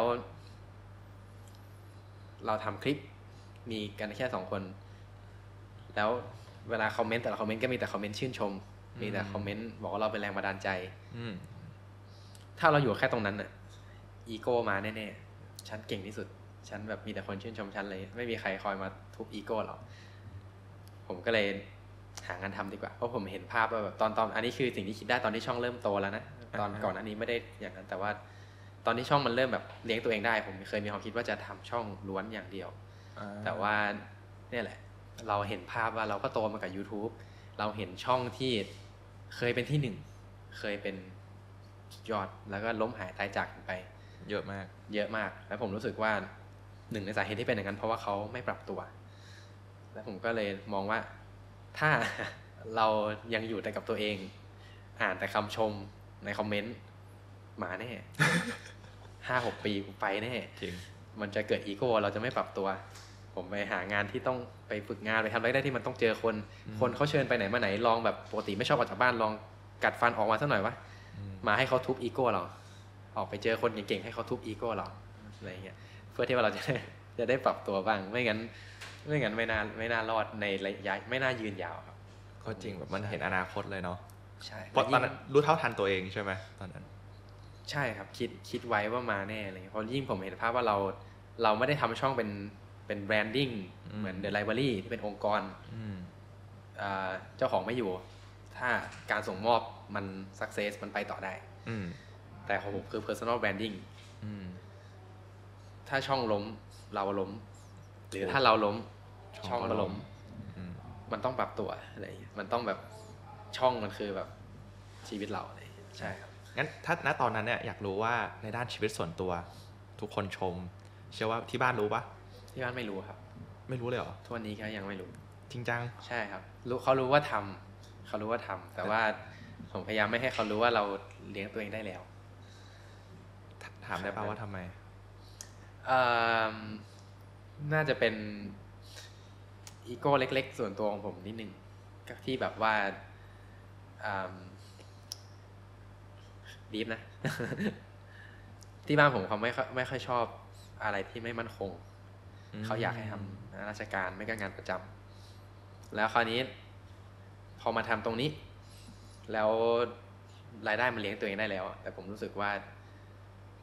คือผมอยากพิสูจน์ตัวเองให้เขาเห็นว่ามันไม่ต้องทำงานประจำมันก็ได้งานที่ผมทำอันนี้หรืองานที่ปรึกษาที่ผมทำถึงมันไม่มั่นคงเหมือนกันแต่มันเลี้ยงตัวเองได้แล้วมันไม่ใช่แค่เลี้ยงตัวเองด้วยมันคือแบบเติบโตเลยอ่ะมั่งคั่งได้เลยแล้วผมรู้สึกว่าตอนนี้ยังไม่ใช่เวลาเพราะมันยังไม่ได้ยิ่งใหญ่พอที่จะไปแบบทำให้เขาเห็นว่ามันไปได้ไกลสุดๆพอทันไหมหมายถึงแบบว่ารายได้มันยังแบบไม่ได้นำทางเลือกสมมติถ้าถ้าผมมีทางเลือกสองทางระหว่างมาทางนี้กับทำงานประจำแล้วตัววัดความสักเซสคือรายได้สมมตินะมันยังไม่ได้ทิ้งห่างกันมากพอที่จะคอนวินส์เขาได้ว่าทางนี้มันไปได้จริงๆผมอยากให้แบบถ้าเกิดผมเลือกงานประจำแล้วรายได้เท่านี้ตรงเนี้ยมันควรจะไปอย่างนี้เลยค่อยไปคอนวินส์เขาให้เขาไม่เกิดการตั้งคำถามกลับมาหาเราได้เลยไม่งั้นเขาจะแย้งได้ว่าเฮ้ยมันเลี้ยงได้ก็จริงนะแต่มันก็ไม่มั่นคงไงอะไรอย่างเงี้ยผมจะแบบให้ไม่มีคำถามคำถามนั้นเลยแล้วณตอนนี้เขาแบบคอนเซิร์ตไหมแบบว่ามีมาคุยไหมว่าแบบอยากให้ไปทำงานประจำอะไรเงี้ยมีครับมีมีตลอดตลอดเลยใช่เพราะว่าวันนี้เหมือนที่เล่าให้วินฟังก่อนหน้านี้ว่านอกจากทำงานผมก็จะพยายามหาเอาตัวเองไปฝึกงานอยู่เรื่อยๆฝึกงานกับคนที่เคารพฝึกงานกับคนที่เขาเก่งๆเพื่อทุบอีโก้เหมือนเหมือนเหมือนที่บอกแล้วฝึกงานเสร็จก็จะได้ออฟเฟอร์งานแหละตามปกติได้ออฟเฟอร์มาผมก็กลับไปบอกที่บ้านว่าไม่ได้รับนะปฏิเสธอะไรเงี้ยเขาก็จะคอยบอกว่าเอ้ยก็เก็บคอนแทคพี่เขาไว้นะเผื่อตรงนี้ไม่เวิร์กจะได้ติดต่อเขาไปอะไรเงี้ยขอทำงานกับเขาอะไรเงี้ยตัวนี้ก็ยังมีมาแบบสกิดสกิดตรงนี้ตลอดนะแบบเออหางานทำได้นะอะไรอย่างเงี้ยใช่ถ้าพี่เขาติดต่อมาก็รับไปก่อนได้นะอะไรอย่างเงี้ย แต่เข้าใจได้นะแต่ตรงนี้เซอร์ไพรส์มากอะที่แบบไม่ได้บอกที่บ้านอะใช่ครับไม่ได้บอกไม่ค่อยได้บอกใครเลยด้วยจะมีจะมีแค่แฟนคนเดียวแล้วก็เพื่อนอินเนอร์เซอร์เคิลที่ที่ใช้คำว่าเขารู้ว่าหลายคนอะรู้ว่าเราทำแต่น้อยมากๆนับมือได้ที่จะรู้เลเวลที่เราอยู่แบบแบบใช้คำว่าอะไรดีแบบรายได้ความมั่นคงหรือว่าอิทธิพลของเราใช้คำนี้ก็ได้แบบอิมโฟเอนซ์ของเราอะไรอย่างเงี้ยน้อยคนที่จะรู้แบบตัวเลขหลังบ้านอะไรอย่างเงี้ยนึกออกนึกออกแล้วมีคนมาถามไหมมีเพื่อนมาถามขอคำแนะนำไหมแบบอยากทำเหมือนกันอะไรเงี้ยมีครับมีมาตลอดจริงๆคือมีตั้งแต่สมัยที่ยังสู้มาด้วยกันสมัยที่ผมยังไม่มียังไม่มีผลลัพธ์ยังไม่มีรีซอสออกมาให้เห็นเราก็มีการพูดคุยแบบเออแนะนำทำช่อง YouTube ด้วยกันไหมอะไรด้วยกันไหมช่วยกันเรียนรู้ไปพร้อมกันแต่ว่าแบบก็ล้มหายตายจากสุดท้ายก็เหลือผมคนเดียวที่ที่ยังทำอยู่จนจนออกเป็นอย่างนี้แล้วพอเราพอเรามีรีซอสมาแล้วอ่ะเขาก็ค่อยมาถามมาขอคำแนะนำหน่อยจะเริ่มยังไงผมก็ไม่เคยกักอย่างที่บอกเคยมีน้องที่ฝึกงานคนหนึ่งเขาอยากเริ่มทำ YouTube เขาก็ขอคำแนะนำหน่อยตอนแรกผมก็จดๆไปให้น้องอ่านรู้สึกว่าแบบยังมีคำถามอยู่ผมมีคำถามใช่ไหมผมจัดเซสชั่นสามชั่วโมงเลยคอร์สสอนทำ YouTube เป็นคอนเทนต์ครีเอเตอร์นั่งให้น้องเรียนคนเดียวอะไรเงี้ยคือผมไม่เคยกักเลยเวลาสอนอะไรอย่างเงี้ยใช่ครับแต่ว่าเขาจะไปทำไหมก็ผมไม่เคยติดตามเพราะว่าผมรู้สึกว่าถ้าติดตามผมจะเจ็บใจเผื่อว่าเขาไม่ทำอะไรเงี้ยผมเลยแบบเราให้เต็มที่ไปแล้วเราไม่ไป follow up เพราะว่าเดี๋ยวเราจะเสียใจเข้าใจได้ใช่เอ้ยแต่ว่าความจริงใจระดับเนี้ยมันแบบมันดีมากนะแบบวันเนี้ยเพิ่งอ่านเมื่อเช้าอ่าน Show Your Work เคยเคยอ่านไหมฮะยังไม่เคยของออสตินคลีออนมันเกี่ยวกับการที่ว่าถ้าเราทำอะไรเนี่ยให้แชร์สูตรลับของเราไปเลยเราทำงานยังไง work process ด้านหลังเป็นยังไงเขาบอกว่ามันอาจจะดูเหมือนกับเราเสียนะแต่ความเป็นจริงอ่ะมันเพิ่มมูลค่าให้กับตัวเราแล้วก็งานของเรามากขึ้นเอ้ยซึ่งตรงเนี้ยเนี่ยแน็กก็เคยแชร์ว่านี่เป็นนิสัยที่เสียข้อที่สุดท้ายเนาะแต่ว่าไม่อยากแก้ไม่อยากแก้ใช่ซึ่งจริงๆแล้วมันคือข้อดีมากๆแบบเพราะเชื่อว่าหลายไม่เออไม่ใช่ทุกคนที่เขาอยากจะมาแชร์ความลับของเขาอะความลับที่สามารถสร้างเงินล้านให้กับคนได้อะแต่ผมมาให้คุณฟรีๆอะมันต้องใช้ความความอะไรอะความกล้าปะหรือว่าความไม่กลัวคู่แข่งในอนาคตที่จะมาฆ่าเราอะใช่ใช่มันเป็นนิสัยผมซึ่งความจริงมันก็ตกตะกอนมาจากการตัดสินใจเนี่ยมันก็ตกตะกอนมาจากหลายๆที่แหละที่แบบว่าสมมติว่าผมรู้สึกว่าคนสำเร็จหลายคนเขาก็มีนิสัยนี้แต่มันก็มีคนที่แบบยังสำเร็จแล้วก็กักเหมือนกันแต่ผมรู้สึกว่าคนสำเร็จที่ที่มีบารมีอ่ะส่วนมากเขามีนิสัยไม่กักกันหมดเลยอะไรเงี้ยใช่ดูแบบอเล็กซ์โฮมอนซี่เขาบอกว่าเฮ้ยถ้ายูอยากสำเร็จนะยูทำธุรกิจยูสร้างโปรดักต์ที่ดีที่สุดเท่าที่จะเป็นไปได้และให้เขาไปฟรีๆมันคือหลักการหลักการของความไม่กักที่วินพูดถึงเมื่อกี้ใช่ไหมผมแค่รู้สึกว่าผมเช่นผมตอนแรกลังเลอยู่แหละว่าจะไม่กักดีไหมแต่ในเมื่อเราขี้โม้อยู่แล้วแล้วยิ่งไปประกอบกับอ่ะอเล็กซ์เขาบอกว่าเฮ้ยถ้าอยู่อยากขายของแล้วทำยังไงให้คนซื้อวิธีง่ายนิดเดียวทำให้เขาปฏิเสธไม่ได้สิทำให้เขาแบบรู้สึกว่าถ้าฉันปฏิเสธฉันจะโง่ซึ่งทำยังไงล่ะให้คนรู้สึกว่าถ้าฉันปฏิเสธปฏิเสธฉันจะโง่คำตอบคือทำของที่ดีที่สุดแล้วให้เขาไปฟรีๆถ้าเป็นอย่างเงี้ยเป็นใครก็ต้องรับอะไรเงี้ยนะผมก็ใช้ผมก็ใช้หลักการนี้ในการทำคลิปในการเขียนอีบุ๊กอะไรต่างๆมาอะไรเงี้ยแล้วพอเขาประทับใจตรงนี้ปุ๊บคราวนี้ตอนเราเริ่มเก็บตังค์กับอะไรสักอย่างมันจะไม่ใช่แค่เขาอยากได้ value จากโปรดักที่เราเก็บเงินแต่กฎของ reciprocity จะทำงานการตอบแทนบุญคุณทำงานมีหลายตอนที่ผมเปิดเริ่มขายของครั้งแรกมีหลายคนซื้ออีบุ๊กของผมด้วยเหตุไม่ใช่ด้วยเหตุผลที่ว่าอยากได้แต่ด้วยเหตุผลที่บอกว่าอยากตอบแทนเน็กอยากแทนคำขอบคุณเน็กซึ่งก็เป็นความรู้ใหม่ผมก็เลยรู้สึกว่าเออเราให้หมดเปลือกมันมีหลายคนที่เขาจะให้เราคืนมาเลยแล้วก็แบบอีกเคสสตั๊ดดี้หนึ่งที่ใช้วิธีนี้เนี่ยก็คือแบบครัวคุณต่อยอ่ะสังเกตนะอ่าฮะครัวคุณต่อยเป็นหนึ่งในรายการที่ประสบความสำเร็จมากๆแล้วก็ร้านอาหารทุกร้านที่ออกครัวคุณต่อยประสบความสำเร็จมากๆแต่ถ้าคิดในมุมคนทำร้านอาหารวินอาจจะไม่อยากไปออกครัวคุณต่อยเพราะว่าครัวคุณต่อยจะบังคับให้อยู่บอกสูตรขั้นตอนดีทำทุกอย่าง ในรายการช่วงแรกเขาก็เลยแบบไม่ค่อยมีคนไปอยากออกแต่พอถึงเวลาจริงทุกร้านที่ยอมบอกสูตรแล้วไปออกรวยหมดดังหมดเพราะอะไรมันมันก็มีหลากหลากหลายเหตุผลเลยหนึ่งแต่ถ้าในเคสโครงต่ออาจจะเป็นเพราะว่าอ๋อเราเห็นแล้วนะเขาพิถีพิถันเห็นแล้วนะว่าเขาใส่ใจเห็นแล้วมันทำยากกูซื้อกินดีกว่าจะทำเองทำไมอะไรแบบเนี้ยผมรู้สึกว่าเฮ้ยมันมีเคสสตั๊ดดี้ไม่น้อยที่บอกหมดเปลือกแล้วสักเซสทำไมเราจะทำบ้างไม่ได้อันนี้จริงๆแล้วเราก็เลยหมดเปลือกจริงๆหมดเปลือกเลยครับผมเล่าวิธีการทำงานถ้าใครมาถามผมไม่เคยกักจ้างเอดิเตอร์เท่าไหร่บอกบอกเอ้ยแชร์แม้แต่เรื่องนั้นเลยเหรอเรื่องของตัวเลขแต่ตัวเลขหาจากไหนอะไรเงี้ยใช่ครับรายได้ถ้าถามตรงๆก็บอกอะไรเงี้ยไม่ไม่กักใช่ครับไม่ไม่เคยเลยแต่ต้องต้องมาถามหลังไมค์ผมไม่ได้พูดออกใช่เออเข้าใจได้อันนี้ก็จะเหมือนกรณีนึงเลยอาลีอับดาวแบบเขาเขาค่อนข้างแบบ transparent แบบโปร่งใสมากเขาแชร์ตัวเลขทุกเม็ดทุกหน่วยว่าเขาทำตังได้ยังไงเออซึ่งมัน inspiring นะแต่เขาก็บอกว่าเขาก็มีจุดคอนเซิร์นเหมือนกันว่าตอนเราตัวเล็กอ่ะเราแชร์ให้คนอื่นฟังอ่ะเราก็ดีใจแล้วก็ตื่นเต้นอีกฝ่ายก็จะแบบเฮ้ยจริงเหรอแบบดีใจเหมือนกันตื่นเต้นแทนเราเหมือนกันแต่เมื่อไหร่ที่ตัวเลขมันเริ่มแบบเลยจุดๆนึงอ่ะมันจะเริ่มน่ากลัวแทนละที่เราจะแชร์ความลับมันไม่ใช่เชิงความลับหรอกที่เราจะแชร์ตัวเลขเออเพราะคนภายนอกที่อาจจะไม่ได้หวังดีกับเราอ่าอันนี้ก็จริงจะโดนมองว่าอวดด้วยจริงนะใช่อีโก้ด้วยใช่จะมองว่าให้คนนี้มีอีโก้คนนี้อวดรวยแต่ถ้าถามผมถ้าเราถ้าดูคลิปอาลีเขาก็จะเขาก็จะบอกตอนคลิปตลอดว่าอ๋อไม่ได้แบบพยายามทำจะเป็น inspire เขาไม่ได้โชว์แค่ตัวเลขแต่เขาโชว์ให้ดูเลยว่ามีรายได้บางส่วนเขาที่แค่แบบเหรียญสองเหรียญก็มีบางช่องทางที่เขาเยอะก็มีอะไรเงี้ยเขาเขาจะพยายามบอกละเอียดที่สุดเพื่อป้องกันตรงนี้มั้งถ้าถามผมอืมก็จริงนะก็จริงแต่เห็นแน็กก็แชร์อย่างนั้นเหมือนกันว่าแบบเออรายได้ห้าช่องทางใช่ป่ะใช่ครับเออผมก็ฟังเหมือนกันแล้วก็แบบเออมีเล็กๆน้อยๆซึ่งผมว่าละเอียดมากเลยนะคลิปแน็กแต่ละคลิปอะแบบไม่ใช่แค่บอกว่าทำยังไงแต่แบบเหมือนกับจับมือเหมือนกับพูดเหมือนให้เห็นจับมือทำแบบอ่ะใส่ช่องนี้บล็อกนี้อ่ะอ่ะดีเทลตรงนี้เพิ่มหน่อยใช่ใช่ให้มันเห็นภาพมากที่สุดซึ่งมันทุกคลิปมันก็เป็นตำราของผมเองใช่คำเนี้ยแบบไปเรียนที่อื่นเขาอาจจะไม่ได้สอนแบบต่อให้เขาจับมือทำเหมือนกันวิธีก็อาจจะไม่ใช่แบบนี้ผมก็จะพยายามเกินตลอดว่านี่คือวิธีที่ผมใช้คุณจะใช้หรือไม่ใช้ก็แล้วแต่เหมือนแบบคลิปที่สอนทำธุรกิจด้วยตัวคนเดียวอันนั้นผมก็เอาประสบการณ์ตัวเองกับความรู้ธุรกิจสี่ปีจะทำไงให้ความรู้ธุรกิจที่เราเรียนมาสี่ปีบีบให้เหลือคลิปเดียวให้ได้แล้วก็มารวมมันก็ก็ต้องบอกหมดอะไรอย่างเงี้ยถ้าบอกไม่หมดกลัวเขาไม่เข้าใจ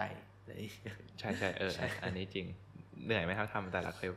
เหนื่อยครับเหนื่อยวันนั้นฟังวันก่อนฟังในในคลิปที่วินคุยกับพี่ไลออนบอกว่าเฮ้ยเขียนสคริปต์ใช้เวลาสองชั่วโมงภูมิใจมากเลยใช่ไหมผมฟังแล้วแบบสองชั่วโมงอ่ะผมเขียนสี่วันผมเขียนคลิปละสี่วันผมแบบเฮ้ยเก่งอ่ะสองชั่วโมงผมผมสงสัยตลอดว่าเดอะไลบรารีทำสคริปต์คลิปหนึ่งเยอะแค่ไหนทำไมผมแบบผมทำนานมากเลยตอนหนึ่งคลิปทั้งขั้นตอนการรีเสิร์ชการตกตะกอนแค่นั่งคุยกับพี่แชท จี พี ที ก็กินไปแล้ววันนึงให้มันตบตบไอเดียให้เราอะไรอย่างเงี้ยใช่ผมใช้ในเมื่อเราไม่ได้มีคอนซัลท์ไม่ได้มีคนปรึกษาผมก็จะคุยกับ เอ ไอ นี่แหละให้มันแบบตบมาให้บางเรื่องเราอยากพูดเข้าไปแต่กลัวเราจำมาผิดๆถูกถามใช้วิธีเฮ้ยไอประโยคนี้มันมาจากหนังสือไหนวะมันมาจากคนพูดคนไหนมันมีจริงใช่ไหมถามมันอะไรอ๋อมันมันตอบได้เหรอถ้าถามอย่างนั้นตอบได้ครับตอบได้เฮ้ยไม่เคยลองไม่เคยลองถามแบบนั้นเลยอ่ะผมเคยใช้ใช้วิธีในการหา reference มันมีผิดนะบางทีอ่ะแต่ว่าในเมื่อผมไม่ได้ผมไม่ได้ใส่ reference หรือไม่ได้ mention ชื่อหนังสือชื่อผู้เขียนในคลิปอยู่แล้วผมถามมันแค่เพื่อต้องการว่ามันมีคำพูดนี้จริงๆก็พอแล้วอะไรเงี้ยเพื่อกลัวว่าตัวเองจำมาแบบแล้วมันตีกันไปแล้วกลายเป็นคำพูดอื่นอะไรเงี้ยถ้าถ้าผมจะ reference คำพูดไหนในในคลิปผมก็จะพยายามหาแบบมันมีจริงๆไหมแค่นั้นก็พอละไม่งั้นเดี๋ยวเราให้อินโฟผิดใช่ใช่อันนี้เอออันนี้จริง แต่ทุกวันนี้ยังใช้เวลาสี่วันในการเขียนสคริปต์อยู่ปะสี่วันครับสี่วันเลยเหรอสี่วันแบบวันละสองชั่วโมงอ่าประมาณนั้นวันละสองชั่วโมงแต่อย่างอย่างตอนนี้ผมไม่ได้ทำงานออฟฟิศละก็น่าจะเร็วขึ้นแต่ยังไม่เคยลองครับยังไม่เคยลองเพราะเพิ่งออกจากงานออฟฟิศมาได้อาทิตย์เดียวอืมใช่รู้สึกยังไงบ้างเออตอนนี้อยากทราบอ่าอย่างแรกก็คือเคว้งใช้ใช้คำคือมันมันดีใจแหละที่จะออกมาแต่ว่า มันเป็นผมโชคดีหน่อยที่ออฟฟิศที่ผมไปอยู่เนี่ยบริษัทพี่เล้งเนาะใครๆเขาก็ผมไปอยู่หนึ่งในทีมที่ผมประทับใจที่สุดตั้งแต่ทำงานออฟฟิศมาฝึกงานมาหลายๆที่อะไรรู้สึกว่าแบบเฮ้ยผมเข้าใจแล้วว่าทำไมบางคนไม่ออกจากงานทำไมบางคนไม่ไม่ยอมไม่ยอมออกจากงานถึงแม้ว่ามันอาจจะไม่เติบโตหรือคือบางบางบางคนมันก็แบบแบบเชื่อคนก็ดีนะไม่ไม่เฟอเฟอรุดคำหยาบแต่ว่าน่ะคนก็ดีงานก็ดีแค่ไม่เติบโตเขาก็ยอมทนอยู่ไปเรื่อยๆอะไรเงี้ยเพราะว่าผมเข้าใจแล้วว่าความสัมพันธ์มันมีส่วนจริงๆอะไรเงี้ย culture มีส่วนจริงๆผมผมผมไปฝึกงานกับพี่เล้งเป็นที่ที่ได้เรียนรู้คำว่าวัฒนธรรมองค์กรครั้งใหญ่ในชีวิตเลยครับเข้าใจเลยว่าทำไมเขาถึงบอกกันว่าจะสร้างองค์กรสิ่งที่สำคัญอันดับหนึ่งคือคนไม่ใช่ process ไม่ใช่เทคโนโลยีไม่ใช่การเงินไม่ใช่กลยุทธ์คนอันดับหนึ่งอะไรเงี้ยเข้าใจเลยตอนที่ทำแชร์ความได้ป่ะว่าแบบตอนนั้นความรู้สึกว่าทำไมถึงเป็นอย่างนั้นอ่ะคือผมนั่นไปอยู่ทีมที่เขาแบบไม่คือไม่ใช่ไม่ใช่ เอช อาร์ นะไม่ใช่ฝั่งบุคคลแต่ว่าเป็นอยู่ในทีมที่หน้าที่คือสื่อสาร culture องค์กรให้คนทั้งองค์กรรู้เห็นตรงกันซึ่งคำว่าคนทั้งองค์กรคือเกือบ สองพัน คนเราใช่คือมันผมมาว้าวตรงนี้ไงคือเมื่อก่อนอยู่องค์กรเล็กมาพออยู่องค์กรทำได้เป็นฟันเฟืองตัวนึงในองค์กรใหญ่เราเห็นแล้วว่าการที่ผู้บริหารส่งเป้าหมายนึงมาแล้วจะทำยังไงให้วิชั่นเนี้ยคน สองพัน คนเห็นตรงกันไม่ง่ายเลยแบบวิชั่นนี้ culture นี้แบบทำยังไงเห็นตรงกันแล้วยิ่งแบบยิ่งเป็นบริษัท ไอ ที ซึ่งแบบว่าบริษัท ไอ ที เนี่ยคนสำคัญที่สุดเพราะว่าตัว product ตัวทรัพยากรต่างๆเราเอามาจากเมืองนอกใช่ไหม Microsoft Amazon Google เอามาจากเมืองนอกสิ่งที่จะทำให้เราเหนือกว่าคู่แข่งก็คือคนเราต้องเก่งนึกออกใช่ไหมเพราะว่าบริษัทไหนๆบริษัท ไอ ที ไหนก็เอา Google เอา Microsoft เข้ามาใช้ได้เหมือนกันหมดก็เลยให้เข้าใจความสำคัญว่าเขาอยากจะเก่งขึ้นทุกปีให้พนักงานรักองค์กรลาออกไปก็ต้องรักองค์กรเท่าเดิมหรือรักมากกว่าเดิมนี่คือแบบสิ่งที่เขาพยายามทำกันซึ่งแบบเฮ้ยเก่งอะเอ้ยตรงนี้ว้าวมากเลยนะเพราะว่าฟังจากพี่ละอ้อนบ่อยเหมือนกันว่าส่วนที่สำคัญที่สุดก็คือคนวัฒนธรรมว่าแบบถ้าเราสามารถทำให้ทุกคนอยากเก่งขึ้นรักองค์กรเอ่อ contribute หรือว่าร่วมมือกันเพื่อเป้าหมายเดียวกันได้เนี่ยทุกคนแบบบอกว่าเนี่ยเป้าหมายเราถามทุกคนเนี่ยทุกคนบอกชัดเจนเลยเราจะไปเชียงใหม่เราก็จะทุกคนก็ตอบว่าเราจะไปเชียงใหม่โอ้นั่นคือแบบเป็นเรียกว่าความฝันขององค์กรที่สำเร็จเลยนะอืมใช่ครับซึ่งแบบถ้าถามผมมันก็มีความท้าทายแหละแบบที่บริษัท เอ็ม เอฟ อี ซี เขาก็ไม่ได้แบบด้วยความที่คนมันเยอะมันก็ยังมีแบบจุดตะปุกตะป่ำมีอะไรบ้างแต่ถ้าถามว่าประทับใจไหมคือมันก็ประทับใจเราเป็นคนเพิ่งตัวเล็กผมเคยทำงานแต่องค์กรหลักสิบหลักร้อยโผล่ไปหลักพันเห็นการทำงานเห็นแบบความยากในการเข้าถึงคนแค่จะเอาคนมาเข้าประชุมก็เป็นความท้าทายซึ่งแบบเมื่อก่อนไม่เคยรู้สึกอย่างนี้เลยเข้าประชุมอ๋อทักไปอย่าลืมเข้าประชุมนะทีมมีสิบคนอย่าเข้าประชุมนะเอาคนส่งเมลให้คนแต่พอเป็นแบบนี้แบบส่งเมลให้คน สองพัน คนทำไงให้ถึงจะเมคชัวร์ว่าเขาอ่านหมดและเขารู้ว่าอาทิตย์หน้าเราจะมีสิ่งนี้แบบมันก็ความท้าทายอย่างหนึ่งเลยใช่เอ้ยมันท้าทายจริงเพราะอันนี้ต้องมีคุยแบบเรียกว่าอะไรคุยต่อหน้าเยอะด้วยปะผมไม่ได้อยู่ส่วนนั้นโดยตรงครับแต่ว่าเขาก็จะมีการจัดกิจกรรมกิจกรรมมีการส่งอีเมลมีการพูดคุยเยอะครับถ้าถามผมคือเยอะผมก็จะเห็นน้องฝึกงานที่อยู่ฝั่งนั้นน่ะวิ่งขึ้นวิ่งลงชั้นนู้นชั้นนี้เพื่อไปแจกรางวัลไปหาคนโน้นคนนี้ตลอดอ๋อใช่ใช่งั้นถ้าอย่างเนี้ยถามจากตัวแน็กเองเพราะแน็กบอกเองว่าทุกวันเออก็สื่อสารกับคนก่อนหน้านี้ยังไม่ได้เก่งขนาดนั้นเป็นยังแต่รู้สึกยังไงบ้างตอนนั้นที่แบบโอ้โหมันเหมือนกับโยนเหมือนกับโดนเตะออกจากคอมฟอร์ตโซนเลยนะมันไม่ใช่แค่เดินก้าวออกไปก้าวเดียวนะมันเตะออกเลยอ่ะใช่ถ้าถามผมอ่ะ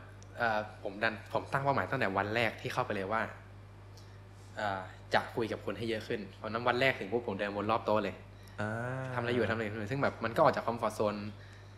ผมมันก็เกรงนะแต่ว่าแปลกใจเหมือนกันที่ตอนจบออกมาฟีดแบ็กจากพี่ๆเขาก็บอกว่าไม่เห็นรู้เลยว่าเราไม่เก่งเราดูเป็นธรรมชาติมากเลยเราเป็นแบบสีสันให้โตมากซึ่งแบบความจริงคือฉันกำลังฝืนตัวเองอยู่ ตอนนั้นอะไรอย่างเงี้ยใช่ครับ ยากครับยากไม่ง่ายเลยผมก็มีการฝึกพูดหน้ากระจกอย่างที่เล่าให้วินฟังว่าช่วงแรกๆก่อนที่จะแบบไปเจอคนจริงๆผมพยายามเอาการเข้าหาคนอยู่ในชีวิตประจำวันให้มากที่สุดไปเดินห้างแทนที่แบบจะเปิดแมปว่าร้านนี้อยู่ชั้นไหนผมพยายามเดินไปถาม security เลยถามแม่บ้านเลยไอ้พี่ร้านนี้อยู่ชั้นไหนครับเดินไปซื้อของก็ถามเลยของนี่อยู่ตรงไหนครับซึ่งเดินหาเองได้ไหมได้แค่เราอยากฝึกการคุยกับคนแปลกหน้าอะไรประมาณนี้ผมก็ฝึกเล็กๆน้อยๆคือการเอาพยายามเอาการคุยกับคนแปลกหน้ามาอยู่ในชีวิตประจำวันให้มากที่สุดอันนี้ก็เป็นหนึ่งในการฝึกเบื้องหลังหลังกล้องที่ผมทำเล็กๆน้อยๆทุกวันตัวนี้ก็ยังเกรงอยู่ยังเกรงอยู่เกรงอยู่ใช่ถ้าพูดตรงๆเนี่ยเข้ามาตรงเนี้ยถ้าไม่ติดว่าผมรู้จักวินมาก่อนผมเกรงมากวันนี้ใช่อย่างพี่ไลออนก็คือแบบผมเคารพพี่ไลออนไงฟังมาเป็นปีถ้ามาเจอเอาอะไรมาไม่จริงนะใช่ไหมพอเจอตัวจริงอะไรอย่างเงี้ยใช่ใช่ใช่นะครับตัวจริงเหมือนในเหมือนในคลิปไหมก็โอเคนะครับก็ยังแบบยังเกรงอยู่ทุกวันนี้ใช่แต่ว่าเอาจริงผมว่าพี่ไลออน break the ice มากมาถึงเข้ามาแต่ไหลอ้าวหวัดดีอะไรไม่ได้ expect ว่าจะเป็นอย่างนั้นก็ผ่อนคลายขึ้นเยอะครับอ่าเอ้ยแต่แต่แบบเออนี่แหละมันจะเป็นเรียกว่ามันเป็นทักษะที่ต้องฝึกนะเอาจริงเรื่องของการ small talk แล้วก็เรื่องของการเข้า deep conversation ใช่เอ้ยแต่ชอบเทคนิคเรื่องของการเรียกว่าอะไรเอ่อฝึกฝนของแน็กอะคือไปชวนคนแปลกหน้าคุยเฮ้ยมันยากมากนะเอาจริงโดยเฉพาะคนที่รู้สึกว่าตัวเองเป็น introvert ด้วยใช่ไหมเพราะก่อนหน้านี้แน็กทุกวันนี้ยังเป็นนับว่าตัวเองเป็น introvert อยู่ปะผมมันยังรู้สึกว่าเป็นอยู่แต่เวลาทำแบบทดสอบพยายามฝืนให้มันเป็น introvert กี่ทีมันก็ออกมาเป็น extrovert แล้วแต่มันเป็น extrovert แบบใช้คำว่ามันออกมาเป็นตัว e แต่มันอยู่ตรงกลางอะสี่สิบเก้า ห้าสิบเอ็ดอะนึกออกไหมอ๋อโอเคผมเลยรู้สึกว่าก็อาจจะยังเข้าข้างตัวเองเรียกว่าเป็น introvert ได้อยู่อ่าโอเคก็ก็เออแต่เข้าใจแบบเหมือนกับเราปรับตามสถานการณ์หน้างานได้แล้วกันใช่ไหมทุกคนใช้แบบนี้ดีกว่าผมก็เข้าผมรู้สึกว่า introvert extrovert มันคือการใช้พลังงานมากกว่าการพูดเราเห็น introvert ตั้งหลายคนแบบพูดเก่ง Steve Jobs introvert Mark Zuckerberg introvert แต่แบบเขาพูดเก่งเขาเข้าประชุมเขาคุยได้อะไรเงี้ยแต่พอนั้นผมรู้สึกว่า introvert มันไม่ได้หมายความว่าต้องพูดไม่เก่งหรือเข้าหาคนไม่ได้แต่ introvert คือคนที่ใช้พลังงานตอนเจอคนและได้พลังงานตอนอยู่กับตัวเองหรืออยู่กับคนที่เราสบายใจเลยส่วน extrovert ก็ต่างกันเสียพลังงานตอนอยู่คนเดียวและได้พลังงานตอนเจอคนแต่พูดเก่งพูดไม่เก่งเป็นทักษะไม่ใช่นิสัยผมมองแบบนี้นะแล้วผมอาจจะเป็นเพราะเพราะผมหลอกตัวแบบนี้เลยเลยเลยเลยพัฒนาทักษะการพูดกับคนขึ้นมาได้ว่าอ๋อถ้าเรายังแปะแขวนคอตัวเองว่าเป็น introvert introvert introvert ตลอดเมื่อไหร่เราจะเข้าหาคนได้วะแต่ถ้าเราเปลี่ยนความเชื่อใหม่ว่า introvert ก็ introvert ได้วะการเข้าหาคนคือทักษะไม่ใช่นิสัยมันมันก็อาจจะออกมาได้มันก็จะฝึกกันได้ซึ่งก็ถ้าถามผมตอนนี้เริ่มเห็นผลแล้วนะเฮ้ยว้าวไอ้อันนี้ว้าวมากนะมุมมองเนี้ยไม่เคยได้ยินจากที่ไหนมาก่อนอันนี้มีเลฟปะมีมีเลฟปะมันมันต้องมีเลฟนะคือผมไม่รู้ว่ามาจากไหนแต่มันผมไม่ใช่คนแรกผมกล้าพูดเลยผมไม่ใช่คนแรกที่ที่ที่คิดแล้วที่แบบมองแบบแบบนี้เออเฮ้ยเพราะว่าเพราะเชื่อว่าต้องมีหลายคนแหละที่เขาอ้างกับตัวเองว่าที่เราไม่พูดไม่เก่งเราไม่เราแบบไม่อยากไปเจอผู้คนเพราะเราเป็น introvert แต่แบบพอบอกว่ามันเป็นหลักของวิธีการรีชาร์จตัวเองแล้วกันว่าเราอยู่คนเดียวคือ introvert เรามีพลังงานมากขึ้นเขาอยู่กับเพื่อนแต่การสื่อสารอ่ะมันคือแบบคนละเรียกว่าอะไรคนละสมการกันอ่ะมันไม่ใช่สมการที่ต้องมาบวกกันอ่ะใช่มองแบบนั้นที่ผ่านมามองแบบเก่าแล้วรู้สึกว่ามันเลยออกมาไม่ได้สักทีไงเพราะแบบทุกครั้งที่เราเจอคนสมมติผมเจอวินในที่สาธารณะเฮ้ยคนนี้วินในไลบรารีว่ะอยากทำความรู้จักก้าวเข้าไปปุ๊บในหัวคือแบบมึงเป็น introvert มึงเข้าหาเขาไม่ได้หรอกมันก็ยั้งเราไว้แล้วไงแต่ถ้าถ้าเราแยกมันออกมาได้เนี่ยก็หมายความว่าเราแค่ต้องฝึกทักษะนี้ส่วนนิสัยอะไรค่อยว่ากันอะไรมันมันเหมือนเป็นการตีกรอบตัวเองด้วยเนาะเขาพูดอย่างนั้นถ้าอย่างนั้นนะอีกคำถามนึงที่อยากฟังเขาคิดเห็นแน็กมากเลยบางทีอ่ะบางคนคิดว่าตัวเองเป็น introvert ไม่กล้าคุยกับคนหรือไม่กล้าชวนคนอื่นคุยเพราะว่ากลัวว่าคนอื่นเนี่ยจะตัดสินเราเราดูแบบอะไรวะดูไม่ professional หรือเปล่าเวลาชวนคุยเราพูดติดขัดไหมเออแน็กเพราะเชื่อว่าแน็กเคยทำคลิปเกี่ยวกับอันนี้แล้วแน็กก็ overcome มาได้แบบแก้ไขได้แล้ว มี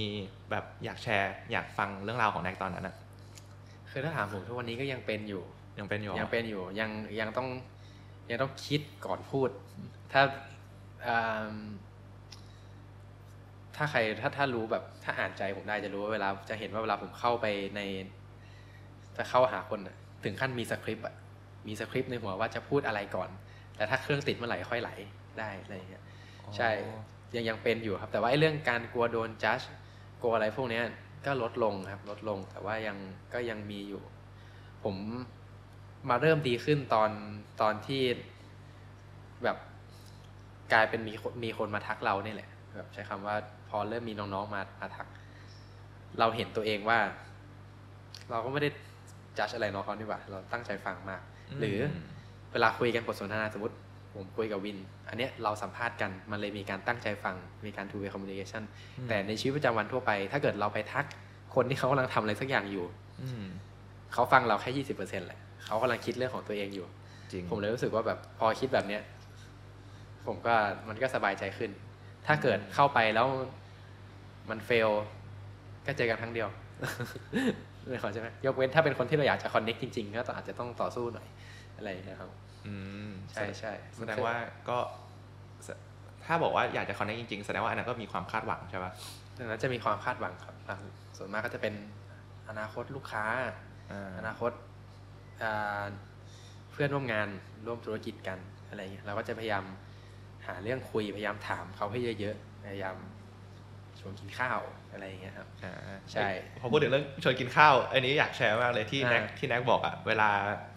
วันแรกที่เราเจอกันเขาบอกว่าเนี่ยถ้าอยากจะกลับมาเจอกันอีกต้องมีคนใดคนหนึ่งเลี้ยงข้าวใช่แล้วรอบหน้าเนี่ยก็ให้เรามันจะได้แบบพูดยังไงเดี๋ยวคอนเนคชันมันจะได้คอนติเนียต่อใช่ใช่มันคือกฎของ reciprocity ที่พูดไปการตอบแทนถ้าถ้าถ้าถ้าผมช่วยวินแล้วแล้วแบบถ้าวินเป็นคนที่เป็น giver ไม่ใช่ taker ให้ตายไงวินก็ต้องหาวิธีช่วยผมกลับใช่จะเล็กจะน้อยก็ได้แต่วินไม่ไปทางปล่อยมันไปเฉยๆอะไรอย่างเงี้ยแล้วถ้าเกิดเราจะเจอคนแล้วอยาก connect เขาเราอาจจะไม่รู้หรอกว่าเขาเป็น giver หรือ taker แต่เราอยาก connect ต่อผมก็จะใช้วิธีเลี้ยงข้าวแล้วเขาก็จะแบบเฮ้ยไม่ต้องเลี้ยงหรอกหารกันครึ่ง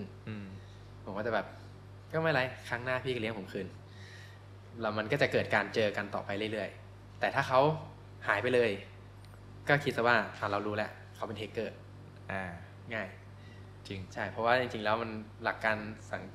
การฝึกเทคนิคการสังเกตคนสังสังเกตว่าใครเป็นกิฟเวอร์ใครเป็นเทคเกอร์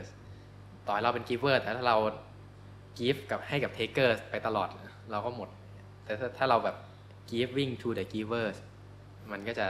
ช่วยพากันเติบโตอะไรอันนี้ก็ได้มาจากพี่เล้งเหมือนกันพี่เล้งเหมือนกันอ๋อใช่เอ้ยอันนี้จริงนะแบบมันก็ต้องพึ่งความสามารถในการสังเกตระดับหนึ่งแหละแบบมันก็อาจจะมีบางทีเคยพูดอยู่ในพอดแคสต์เหมือนกันว่าบางทีอ่ะเรา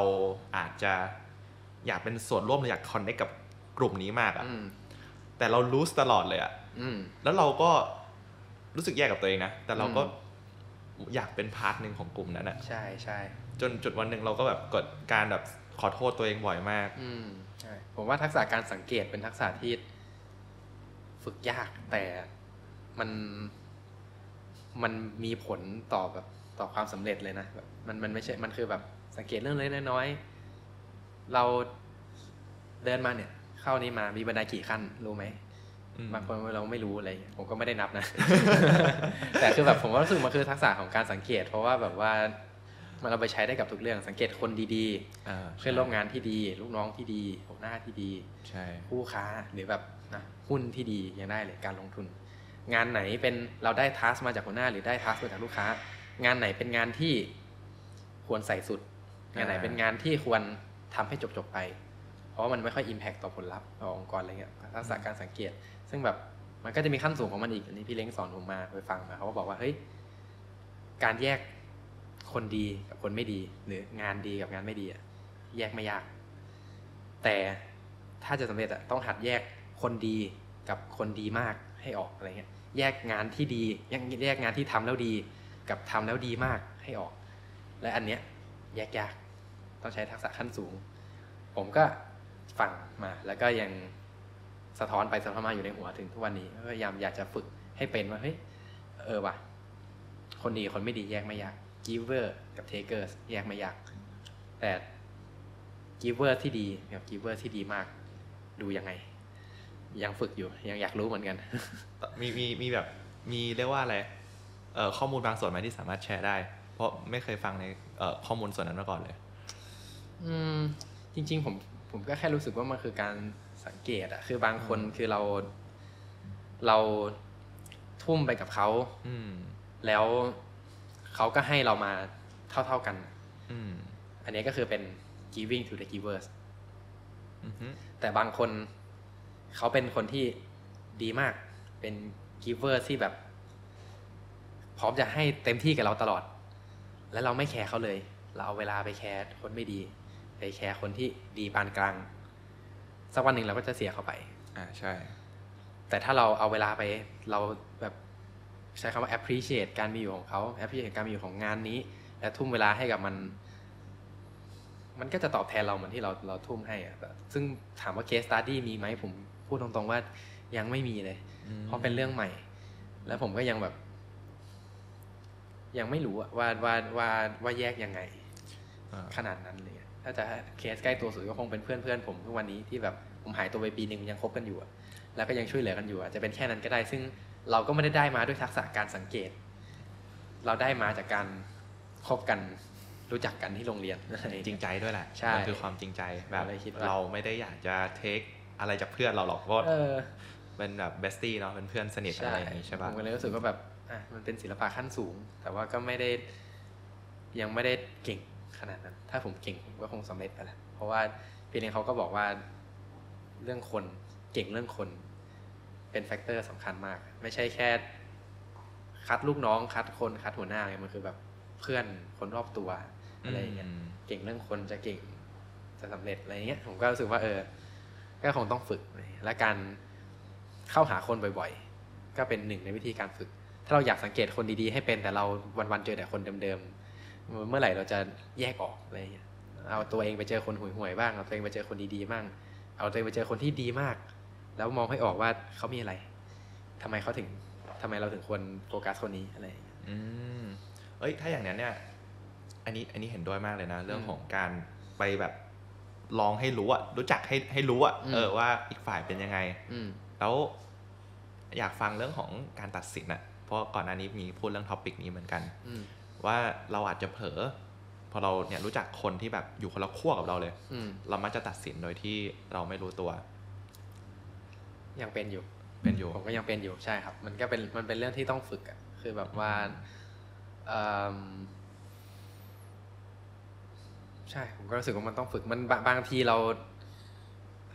เขาเราเราเราเห็นร่างหนึ่งของเขาแล้วเขารู้สึกว่าเฮ้ยคนนี้มันไม่เอาไหนวะคนนี้มันไม่ขยันวะอะไรอย่างเงี้ยผมก็ยังเป็นอยู่ว่าแบบว่าตัดตัดสินไปก่อนเลยเพราะว่าทุกวันนี้ผมก็เจอคนทักมาให้ขอคำปรึกษาเยอะแล้วแบบเหมือนที่ผมบอกว่าก็มีหลายคนที่ผมให้คำแนะนำแบบจริงใจและให้เต็มที่มากแต่เขารับไปแล้วไม่ทำอะไรเลยอะไรเงี้ยมันก็มันก็เสียใจมันก็เกิดให้ผมการกับเกิดให้ผมตั้งกำแพงว่าแบบเกือบทุกคนที่ทักมาคือเขาเขาจะเป็นแบบนั้นอีกหรือเปล่าผมก็จะตัดสินหลายๆคนที่เจอครั้งแรกแล้วมาขอคำปรึกษา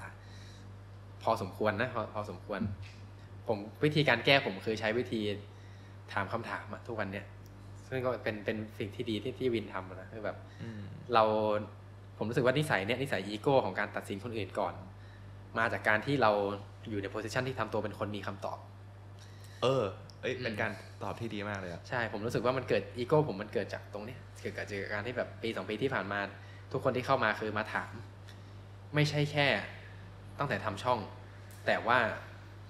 ตั้งแต่ตอนเรียนแล้วผมเรียนดีมากผมเป็นคนที่เรียนดีมาก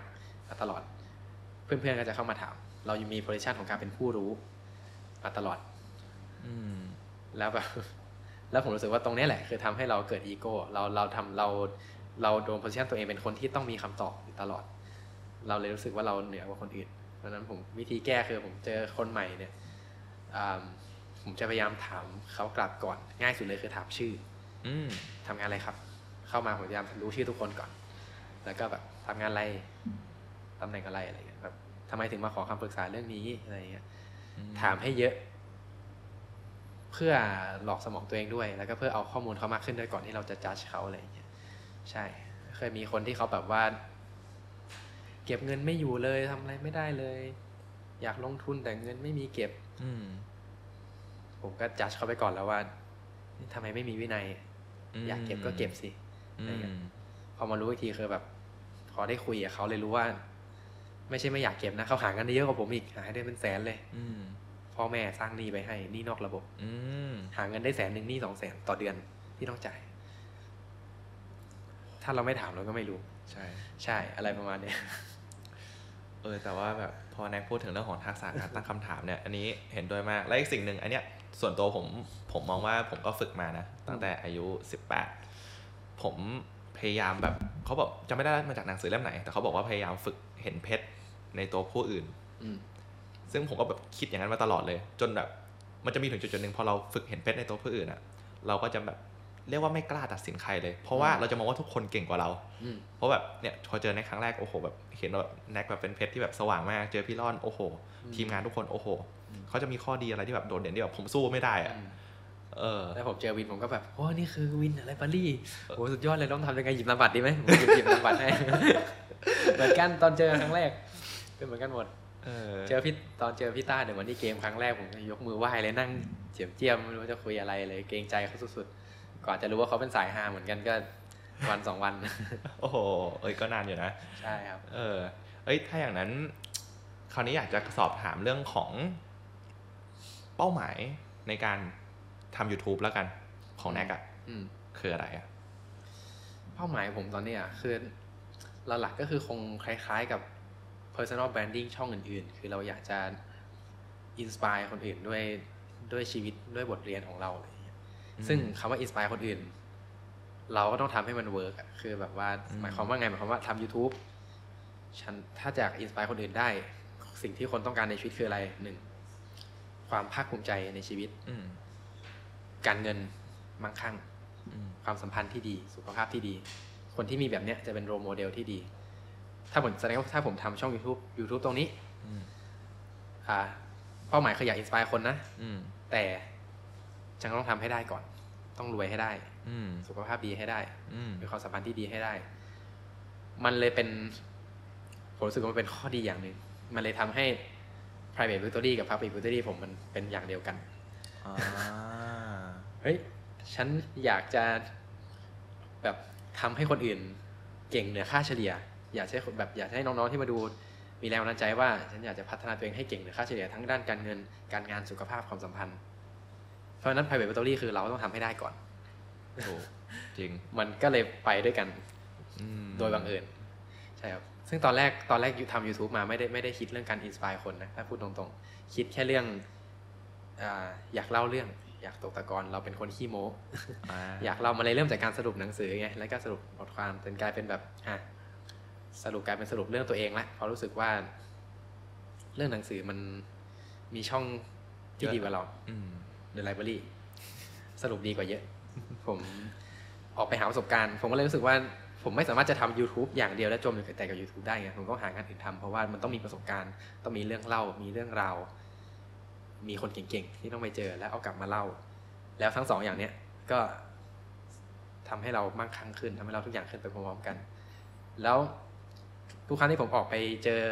ชีวิตเจอผู้คนไปทำงานกลับมาตกตะกอนรายได้เอามาเล่ากลับมาตกตะกอนรายได้เอามาเล่าพอถึงวันที่เราสักเซสผมจะได้แบบพูดกับทุกคนได้ว่าเฮ้ยผมบอกแล้วว่ามันทำได้จริงไปดูคลิปผมตั้งแต่คลิปแรกแล้วทำตามให้หมดเลยมันเป็นภาพฝันที่แบบอยากจะพูดอะไรอย่างเงี้ยใช่อ่าเอ้ยอะไรประมาณนี้ครับใช่เป้าหมายก็คือแบบนี่แหละอยากให้แบบอยากพูดแบบนั้นได้อยากอยากซักเซสพอที่จะอินสไปร์คนและพูดแบบนั้นได้ว่าเจอมาแล้วไปดูซะอะไรเงี้ยแล้วก็ทำตามอะไรเงี้ย proof ว่าแบบเอ้ยเนี่ยแหละสิ่งที่ฉันพูดตั้งแต่วันนั้นอ่ะใช่มันทำได้จริงเพราะนั้นแบบ YouTube เราทำเป็นอาชีพหลักแต่เราก็ไม่ได้กะว่าแบบเราไม่ได้อยากจะทำช่องให้ความรู้ช่องทำท่อง YouTube แล้วรวยแล้วบอกคนอื่นว่าฉันรวยทุกคนก็รวยได้นะเพราะว่าคนก็อาจจะบอกเราว่าก็อยู่รวยจากการทำ YouTube ไงตอนนั้นผมไปทำอย่างอื่น ด้วยแล้วก็ เพื่อเพื่อแบบเพื่อทุบอีโก้ตัวเองนั่นแหละเหมือนที่เล่าให้เรียนรู้แล้วก็มาเล่าใน YouTube ซึ่ง YouTube มันก็รายได้มันก็โอเคไปพร้อมๆกันเพื่อที่ถึงวันจริงจะได้แบบจะได้เล่าให้คนฟังได้ว่าอ๋อเนี่ยเห็นไหมในคลิปที่ผมพูดเรื่องทำธุรกิจผมไปทำมาแล้วผมให้คำแนะนำเรื่องการทำฟรีแลนซ์ผมไปทำมาแล้ว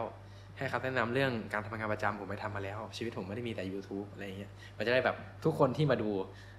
สายไหนก็ ลองทำตามเราได้อะไรรับคำแนะนำเราไปใช้ได้อะไรประมาณนี้ประมาณนี้โอเคเฮ้ย แต่ว่าผมชอบมากเลยอินไซต์ที่แน็กแชร์ว่าแบบเอออยากจะบอกกับทุกคนว่าแบบพรูฟว่าแบบเนี่ยเด็กในวันนั้นอ่ะมันทำได้จริงนะความฝันที่เขาวางไว้มันทำได้จริงๆมันเป็นไปได้จากเส้นทางที่เราคิดเอาไว้แล้วตรงเนี้ยสิ่งที่ผมอยากจะแบบเรียกว่าเจาะลึกมากขึ้นแล้วกันคือไปฟังมาเขาบอกว่าเรียกว่าชีวิตเราณตอนเนี้ยมันคือชีวิตที่ถูกหล่อหลอมด้วยปมในวัยเด็กเพราะปมในวัยเด็กของเรามันมีผลมากต่อความฝันความต้องการของเราในตอนนี้ของแน็กมีอะไรที่สอดคล้องกับเรื่องนี้ไหมถ้าถามผมผมรู้สึกว่าผมไม่ได้มีปมขนาดนั้นนอกจากอยากใช้คำว่าก้าวข้ามผู้ปกครองเราก็คืออยากมั่งคั่งอยากรวยอยากประสบความสำเร็จแหละเพราะว่าพ่อแม่ผมเลี้ยงมาดีพอสมควรเขาก็ฝึกฝนทักษะเลี้ยงอะไรมาดีแล้วถ้าในมุมผมนะไม่รู้ไม่รู้ทางฝั่งครอบครัวเขามองไงแต่ในมุมผมผมรู้สึกว่าทั้งพ่อทั้งแม่ผมเป็นคนที่ก้าวข้ามฐานะของครอบครัวแบบใช้คำว่าอะไรดีบ้านเขารุ่นรุ่นปู่ย่าตายายฐานะระดับหนึ่งพี่น้องระดับก็ระดับหนึ่งเขาเป็นตัวท็อปของพี่น้องที่ต่อสู้และก้าวข้ามจนแบบเปลี่ยนฐานะของบ้านตัวเองได้ในระดับหนึ่งจนกลายเป็นชนชั้นกลางผมรู้สึกว่าเอ้ยอินสไปร์พอเราเปลี่ยนมาให้ละรอบหนึ่งผมอยากเปลี่ยนอีกรอบจากชนชั้นกลางกลายเป็นคนรวยอะไรอย่างเงี้ยเพราะนั้นผมไม่ไม่น่าใช้คำว่าเป็นปมแต่ว่าเป็นเป็นอีโก้นิดๆอย่างหนึ่งที่เราอยากจะก้าวข้ามให้ได้อีกรอบหนึ่งใช่ไม่ได้เป็นปมเขาเขาเลี้ยงมาดีพอสมควรเราก็ไม่ได้เจออะไรมากนอกจากนอกจากอาจจะเป็นแรงกดดันนิดหน่อยที่ที่เพิ่งมาเจอในช่วงนี้ที่ต้องพิสูจน์ตัวเองว่างานที่ไม่มั่นคงมันก็เติบโตได้เหมือนกันแต่มันไม่ใช่ปมมันก็เป็นแค่ชาเลนจ์ถ้าถามผมที่เราต้องพิสูจน์ให้เขาเห็นเอ้ยแต่มันสอดคล้องจริงนะเพราะว่าแน็กก็อยากจะพิสูจน์กับที่บ้านว่าสิ่งที่ผมเลือกเนี่ยมันเวิร์กใช่แล้วมันถูกต้องใช่ประมาณนั้นครับใช่เอออันนี้แบบเออผมก็นั่งฟังผมไปถามหลายคนนะจริงๆถามทางพี่ละอ่อนด้วยว่าสิ่งที่เขาทำอยู่ตอนเนี้ยมันสอดคล้องกับเราไม่ใช่คำว่าปมแล้วกันกับสิ่งหรือว่ากับความคิดของเราในวัยเด็กเหมือนกับเด็กคนนั้นมันเหมือนถูกความรู้สึกของเด็กตอนนั้นอ่ะมันถูกแชร์ไว้ในตัวเราแล้วเราอยากจะพิสูจน์ให้กับใครสักคนได้รู้ว่าแบบเนี่ยอยากให้แบบอยากแก้เอออยากแก้ปมนะของเดวิดก็อกกินก็มีนะเดวิดก็อกกินที่ว่าพ่อเขาทำร้ายเขาหนักมากเขาก็อยากจะพิสูจน์กับทุกคนว่าเขาเนี่ยคือแบบคนที่สามารถแฮนด์ลทุกปัญหาในโลกได้อ่ะเออแล้วผมมองว่ามันอินสไปเริ่งมากเพราะว่ามันค่อนข้างเวลาเราถามใครว่าแบบเป้าหมายของคุณคืออะไรอ่ะโดยส่วนใหญ่คนจะตอบคิดหนักตอบไม่ค่อยได้แต่แบบอีกสิ่งหนึ่งที่ผมอยากจะเสริมก็คือแบบลองกลับไปนึกย้อนดูตัวเองในวัยเด็กดูว่าตอนเด็กอ่ะเราขาดอะไรและโดยและโดยส่วนใหญ่แล้วมันมักจะเป็นเป้าหมายของเราในอนาคตอืมอืมเอออันนี้คือสิ่งที่ผมคิดใช่ผมเห็นด้วยใช่เหมือนก็เหมือนแบบที่ผมทำทุกวันนี้คือแบบ YouTube ก็ไม่ใช่เวเดียวแค่ตอนนี้เป็นเวที่ตอบโจทย์เราที่สุดมันจะเปลี่ยนหรือเปล่าก็ไม่รู้อะไรไม่รู้แต่ว่าแค่เกือบทุกงานที่ผมจับมาเป็นงานที่ไม่มั่นคงหมดแล้วก็ต้องพิสูจน์ตัวเองมาตลอดหลายปีแบบพอถึงจุดนี้เริ่มเห็นภาพแล้วว่าเรากำลังจะพิสูจน์ได้นะ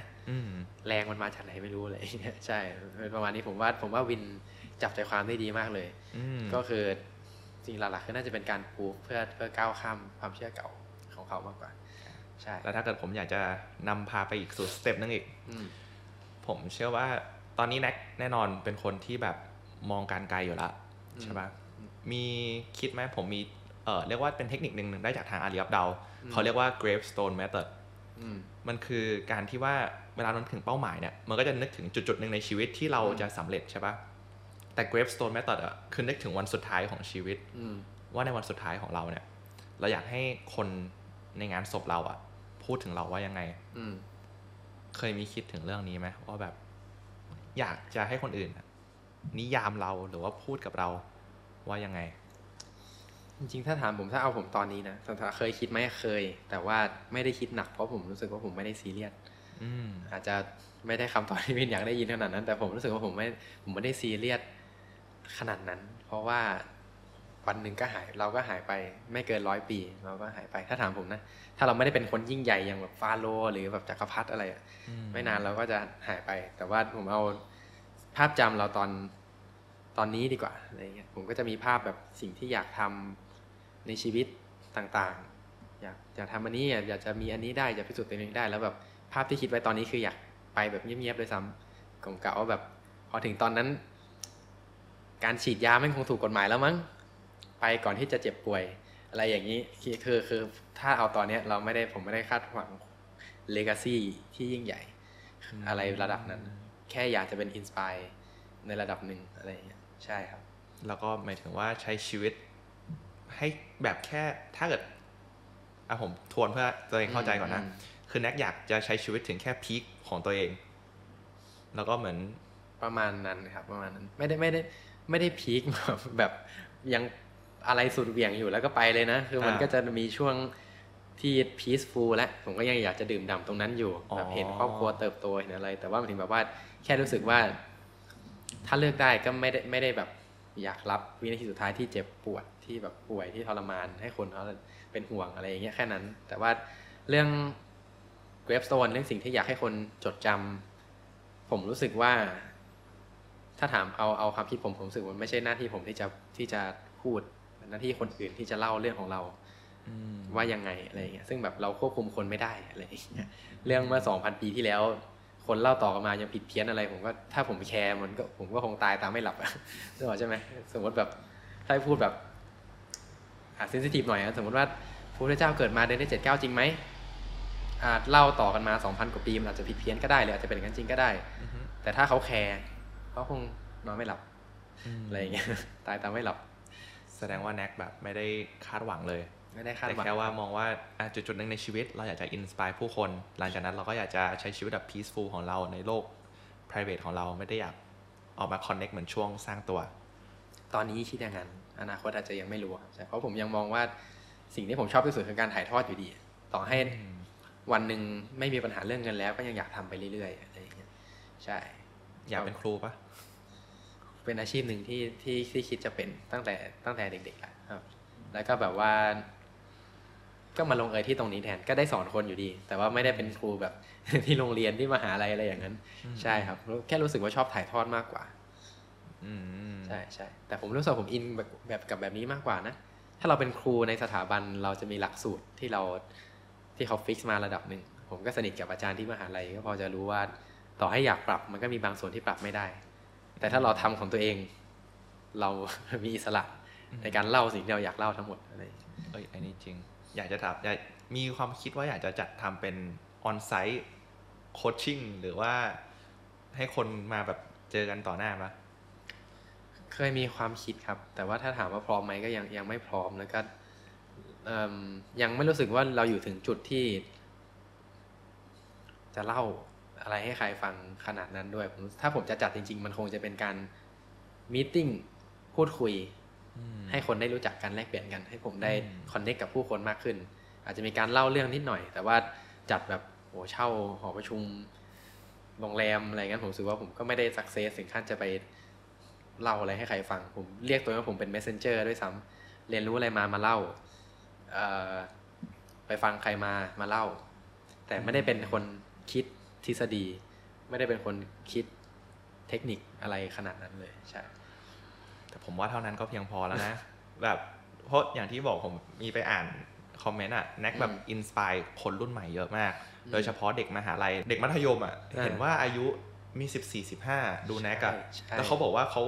ดูแล้วเขาได้แรงบันดาลใจแล้วเขาอ่านหนังสือด้วยอันนั้นคือว้าวมากเลยนะแบบเป็น impact คือแบบแน็กอาจจะมองว่าตัวเองแบบอาจจะเป็น imposter syndrome ระดับหนึ่งว่าแบบเอ้ยเรามองว่าเราไม่ได้เก่งแต่ว่าจากมุมมองของคนภายนอกอะผมเชื่อเลยว่าแบบเด็กรุ่นใหม่ๆอะเห็นแน็กเป็นไอดอลเยอะมากอันนี้จริงนะทุกวันนี้ก็ยังมีทักมา คือก็ยังไม่ก็ยังยังคง imposter syndrome แหละแต่ว่าความว้าวของว้าวเหมือนวินคือยังมีคนทักมาอายุสิบสี่ สิบห้าเด็กมากขอคำแนะนำหน่อยพี่ผมอยากลงทุน อ, อายุเท่าไหร่ครับสิบสี่ครับเฮ้ยก็ต้องให้พ่อแม่เปิดพอร์ตให้เลยผมก็ยังไม่อยากแนะนำอะไรมากส่วนมากก็คือแนะนำให้ไปอ่านหนังสืออะไรเงี้ยแต่แบบก็ว้าวจริงที่แบบเออมีคนทักมาและอายุน้อยๆแล้วกล้าทักอันนี้ก็เป็นหนึ่งในสิ่งที่ว้าวเหมือนกัน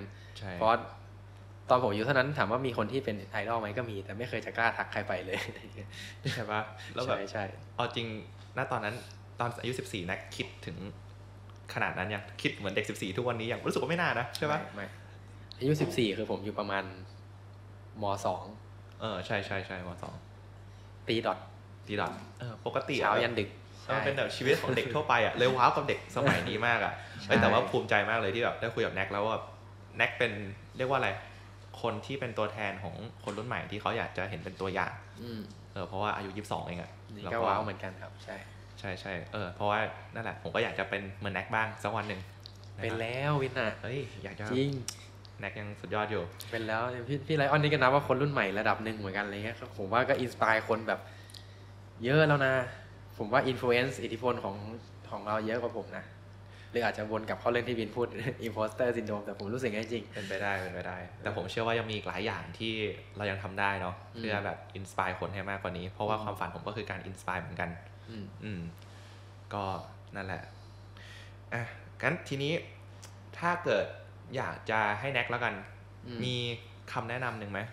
ที่จะสามารถส่งต่อให้กับนี่แหละคนที่เห็นเราเป็นไอดอลเชื่อว่าแน็กให้คำแนะนำเยอะละแต่ถ้าเกิดให้แค่แบบแก่นเดียวเป็น mindset เดียวที่อยากให้ยึดเป็นหลักเลยอะหลังจากเนี้ยคืออะไรอ่าโอ้ mindset เดียวเลยใช่ไหมถ้าแบบขอเขาแบบเนี่ยมีคนเดินเข้ามาสมมตินะเราอยู่ในงานที่แบบคนเยอะมากทุกคนเป็นแฟนคลับเราคนนึงมีเวลาคุยกับเราประมาณสิบวิอะแน็กจะให้คำแนะนำอะไรที่แบบทำให้คนนั้นอะจำแน็กไปตลอดทั้งคืนเลยถ้าเป็นผมเมื่อก่อนอะคือเคยมีคนถามแบบนี้เหมือนกันถ้าเป็นผมเมื่อก่อนอ่ะผมจะตอบว่าวินัยอ่า discipline เพราะว่าเราทำอะไรแบบมันต้องมีวินัยใช่ไหมเรามีเป้าหมายอะไรวินัยคือสิ่งที่จะพาเราไปถึงเป้าหมายแต่พอเริ่มเจอคนมากขึ้นผมเจอปัญหาอย่างนึงคือเราบอกให้เขามีวินัยแต่เขาไม่รู้ว่าเขาจะไปมีวินัยกับอะไรยังไม่มีเป้าหมายเพราะนั้นถ้าเป็นผมตอนนี้ผมน่าจะแนะนำคนว่าอยากกลัวที่จะเป็นเป็ดอยากกลัวที่จะเป็นเป็ดใช่มันคือคำที่ถูกมองว่าเนกาทีฟมาตลอดอะแบบว่าเฮ้ยการเป็นเป็ดนะเก่งหลายอย่างแต่ว่าเอ้ยได้หลายอย่างแต่ไม่เก่งสักอย่างอะไรประมาณเนี้ยแต่ว่าผมรู้สึกว่าการได้ลองอะไรหลายอย่างการมีวิชารู้รอบเนี่ยมันทำให้เรามีโอกาสค้นพบตัวเองมากขึ้นแล้วผมว่าการหาตัวเองให้เจอเป็นหนึ่งในสิ่งที่คุ้มที่สุดที่จะทำให้ได้ในชีวิตเนี่ยจะทำได้ตอนไหนแล้วค่อยว่ากันแต่ว่าทำให้คุ้มแบบถ้าทำได้มันคุ้มจะเจอตอนยี่สิบเจอตอนสามสิบอะไรก็ได้แต่ว่าถ้าเจอมันเราจะใช้ชีวิตทุกวันแบบมีความหวังแบบมีเป้าหมายไม่ได้มีไปวันๆแล้วคราวนี้พอมีความหวังปุ๊บเดี๋ยวเราก็จะอยากศึกษามากขึ้นเดี๋ยววินัยมันก็มาเองเดี๋ยวเดี๋ยวความอยากจะหาความรู้อยากจะเป็นสเปเชียลิสต์มันก็มาเองเป็นเป็ดก่อนแล้วพอเจอตัวเองปุ๊บเราก็จะกลายเป็นเป็ดที่ใส่หมวกเราก็จะกลายเป็นแบบความรู้รูปตัวทีมันจะค่อยเก่งเองผมรู้สึกว่าเริ่มจากการเป็นเป็ดก่อนเดี๋ยวนี้ผมก็เริ่มแนะนำน้องๆว่าเป็นเป็ดไปก่อนอย่ามองว่ามันเนกาทีฟเรียนรู้เยอะๆอะไรเงี้ยเรียนรู้ลองหลายๆอย่างแล้วลองให้สุดด้วยลองให้สุดเฮ้ยเป็นหลายอย่างเป็นคำแนะนำที่ดีมากเลยนะจริงเหมาะสำหรับยุคใหม่ที่แบบความรู้มันกว้างมากแล้วเราต้องเรียนรู้อ่ะมาถึงคำถามสุดท้ายครับจะเป็นคำถามกิมมิคของช่องแล้วกันอ่ะแต่นี้จะเป็นเรื่องของหนังสือช่องเรามันคือ The Library อยากจะรู้ว่าถ้าเลือกหนังสือได้เล่มนึงที่สมมติแน็กแบบต้องไปอยู่เกาะหนึ่งแล้วอ่านหนังสือได้แค่เล่มเดียวทั้งปีจะหยิบหนังสือเล่มไหนไปแล้วก็เพราะอะไรฮะโหถ้าเป็นหนังสือที่ยังแบบผมอยากให้ขึ้นหิ้งดีที่สุดในชีวิตทุกวันนี้นะ Atomic Habits จริงเหรอใช่อาจจะหลายคนอาจจะไม่ได้ผูกพันกับเล่มนี้เท่ากับเท่ากับผมแต่ผมแต่เล่มนี้มันคือเล่มที่ทำให้ผมเริ่มเริ่มช่องฟิวชั่นเลยด้วยซ้ำแล้วก็ต่อเป็นเนี่ยคือแบบเป็นเล่มเป็นเล่มแรกที่ผมเริ่มเอาหลักการมาเขียนเป็นบทความเรื่องของวินัยเรื่องของการเปลี่ยนนิสัยเปลี่ยนกิจวัตรอะไรเงี้ยแล้วแบบเพราะนั้นมันก็หนึ่งคือเนื้อหาผมรู้สึกว่ามันใช้ได้จริงแล้วมันเจาะลึก ที่สุดละตั้งแต่เคยอ่านมาสองก็คือมันผมมีความ bias คือมีความผูกพันพิเศษกับเล่มนี้นิดนึงตรงที่มันเป็นสิ่งที่ทำให้เรามีทุกวันนี้อะไรอย่างเงี้ยผมรู้สึกว่าแบบเฮ้ยเคยได้ยินว่าอยากเป็นคนสำเร็จก็ต้องมีกิจวัตรแบบคนสำเร็จแล้วไอ้กิจวัตรที่ว่าคืออะไรจะสร้างยังไงก็เล่มนี้มันก็เป็นเล่มที่ช่วยเราสร้างกิจวัตรผมรู้สึกว่าเหมือนที่ผมบอกถ้าเกิดไปเราไปอ่านเล่มอื่นแล้วเขาบอกว่าเฮ้ยยูต้องลงทุนนะเฮ้ยยูต้องหาเงินนะเฮ้ยยูต้องมีวินัยนะแล้วเขาอาจจะแบบแล้วลงกับอะไรเริ่มยังไงล่ะหาเงินเริ่มยังไงล่ะใช้คำว่าอะไรนะมีวินัยวินัยกับอะไรดีล่ะและเล่มนี้มันแก้ปัญหาตรงนั้นคือแบบเราแค่ไปเราเปลี่ยนจากเราเราเอาเทคนิคเล่มนี้ไปใช้เราเปลี่ยนจากเฮ้ยลงทุนยังไงเริ่มยังไงดีทำอะไรดีกลายเป็นแบบเฮ้ยไปศึกษามาว่านักธุรกิจเขามีกิจวัตรยังไงไอ้นักลงทุนเขามีกิจวัตรยังไงคนที่เราอยากเป็นเขามีกิจวัตรยังไงแล้วเทคนิคพวกนี้มาเปลี่ยนกิจวัตรตัวเองแล้วมันก็จะเดี๋ยวชีวิตเรามันก็จะแบบพาไปเองอ่ะผมรู้สึกว่ามันจะเล่มนี้มันคือเล่มที่พาไปสู่ไอ้หลักการที่ผมเคยเล่าให้คุณฟังคือคำว่ามาถูกทางแล้วอ่ะเออจำได้ใช่ไหมจำได้แล้วมันเป็นมันเป็นหลักการที่ผมยึดอยู่ทุกวันเนี้ยที่ทำให้ผมแบบไม่ไม่กดดันตัวเองเท่าเมื่อก่อนที่ผมเล่าว่าเมื่อก่อนผมกดดันตัวเองมากเลยทำงานหนักมากเลยจนแบบปีสองปีที่แล้วผมก็ไปศึกษาตำราเต่าเต๋อจริงเขาก็เป็นปรัชญาแบบพูดเรื่องความสมดุลเรื่องกฎของธรรมชาติและผมประทับใจผมรู้สึกว่าอันเนี้ยมันตอบโจทย์ผมมากกว่าคือเราไม่ต้องกดดันตัวเองก็ได้เราแค่มีกิจวัตรที่ถูกต้องเราทำสิ่งที่ถูกต้องเดี๋ยวมันก็ไปถึงเองแทนที่เราจะต้องกดดันว่าเฮ้ยฉันต้องถึงเป้าหมายตรงนี้ฉันต้องทำสิ่งนี้เราแค่บอกตัวเองว่าเฮ้ยเรามาถูกทางแล้วเดี๋ยวถึงเมื่อไหร่ไม่รู้แต่มันถึงแน่ถ้าเรามีกิจวัตรที่ถูกต้องอยากรวยใช่ไหมเก็บเงินทุกวันใช้ให้น้อยกว่าที่หาได้จะรวยตอนไหนไม่รู้แต่ไม่เห็นต้องแคร์เลยเพราะรวยแน่ถ้าเราอยากผอมเราออกกำลังกายทุกวันเราเอาเข้าเอ้ยเอาออกให้น้อยกว่าเอาเข้าผอมตอนไหนไม่รู้แต่ผอมแน่มันทำให้เรากดดันน้อยลงมันคือแบบหลักการของแบบการมาถูกทางแล้วเลยผมรู้สึกว่าคำว่ามาถูกทางแล้วอินสไปร์การใช้ชีวิตได้แล้ว Atomic Habits จะพาเราเข้าสู่เส้นทางที่ถูกหวังว่าจะตอบคำถามนะเป็นคำตอบที่ดีมากขอบคุณทางแม็กขอบคุณทางแน็กมากเลยนะสำหรับวันนี้โอเคขอบคุณมากครับครับผมก็จบไปแล้วนะครับสำหรับคลิปสัมภาษณ์แขกรับเชิญท่านนี้ผมหวังว่าสิ่งที่เราได้พูดคุยกันจะเป็นประโยชน์กับทุกคนไม่มากก็น้อยนะครับและถ้าหากใครอยากจะฟังคลิปพูดคุยแบบนี้เพิ่มเติมก็สามารถกดดูต่อได้ที่คลิปตรงนี้เลยนะฮะขอบคุณมากเลยนะครับที่เข้ามาฟังพอดแคสต์เอพิโซดนี้จนจบสำหรับวันนี้ทางทีมงาน The Secrets Diary และตัวผมเองขอลาไปก่อนและขอให้วันนี้เป็นวันที่ดีนะครับสวัสดีครับ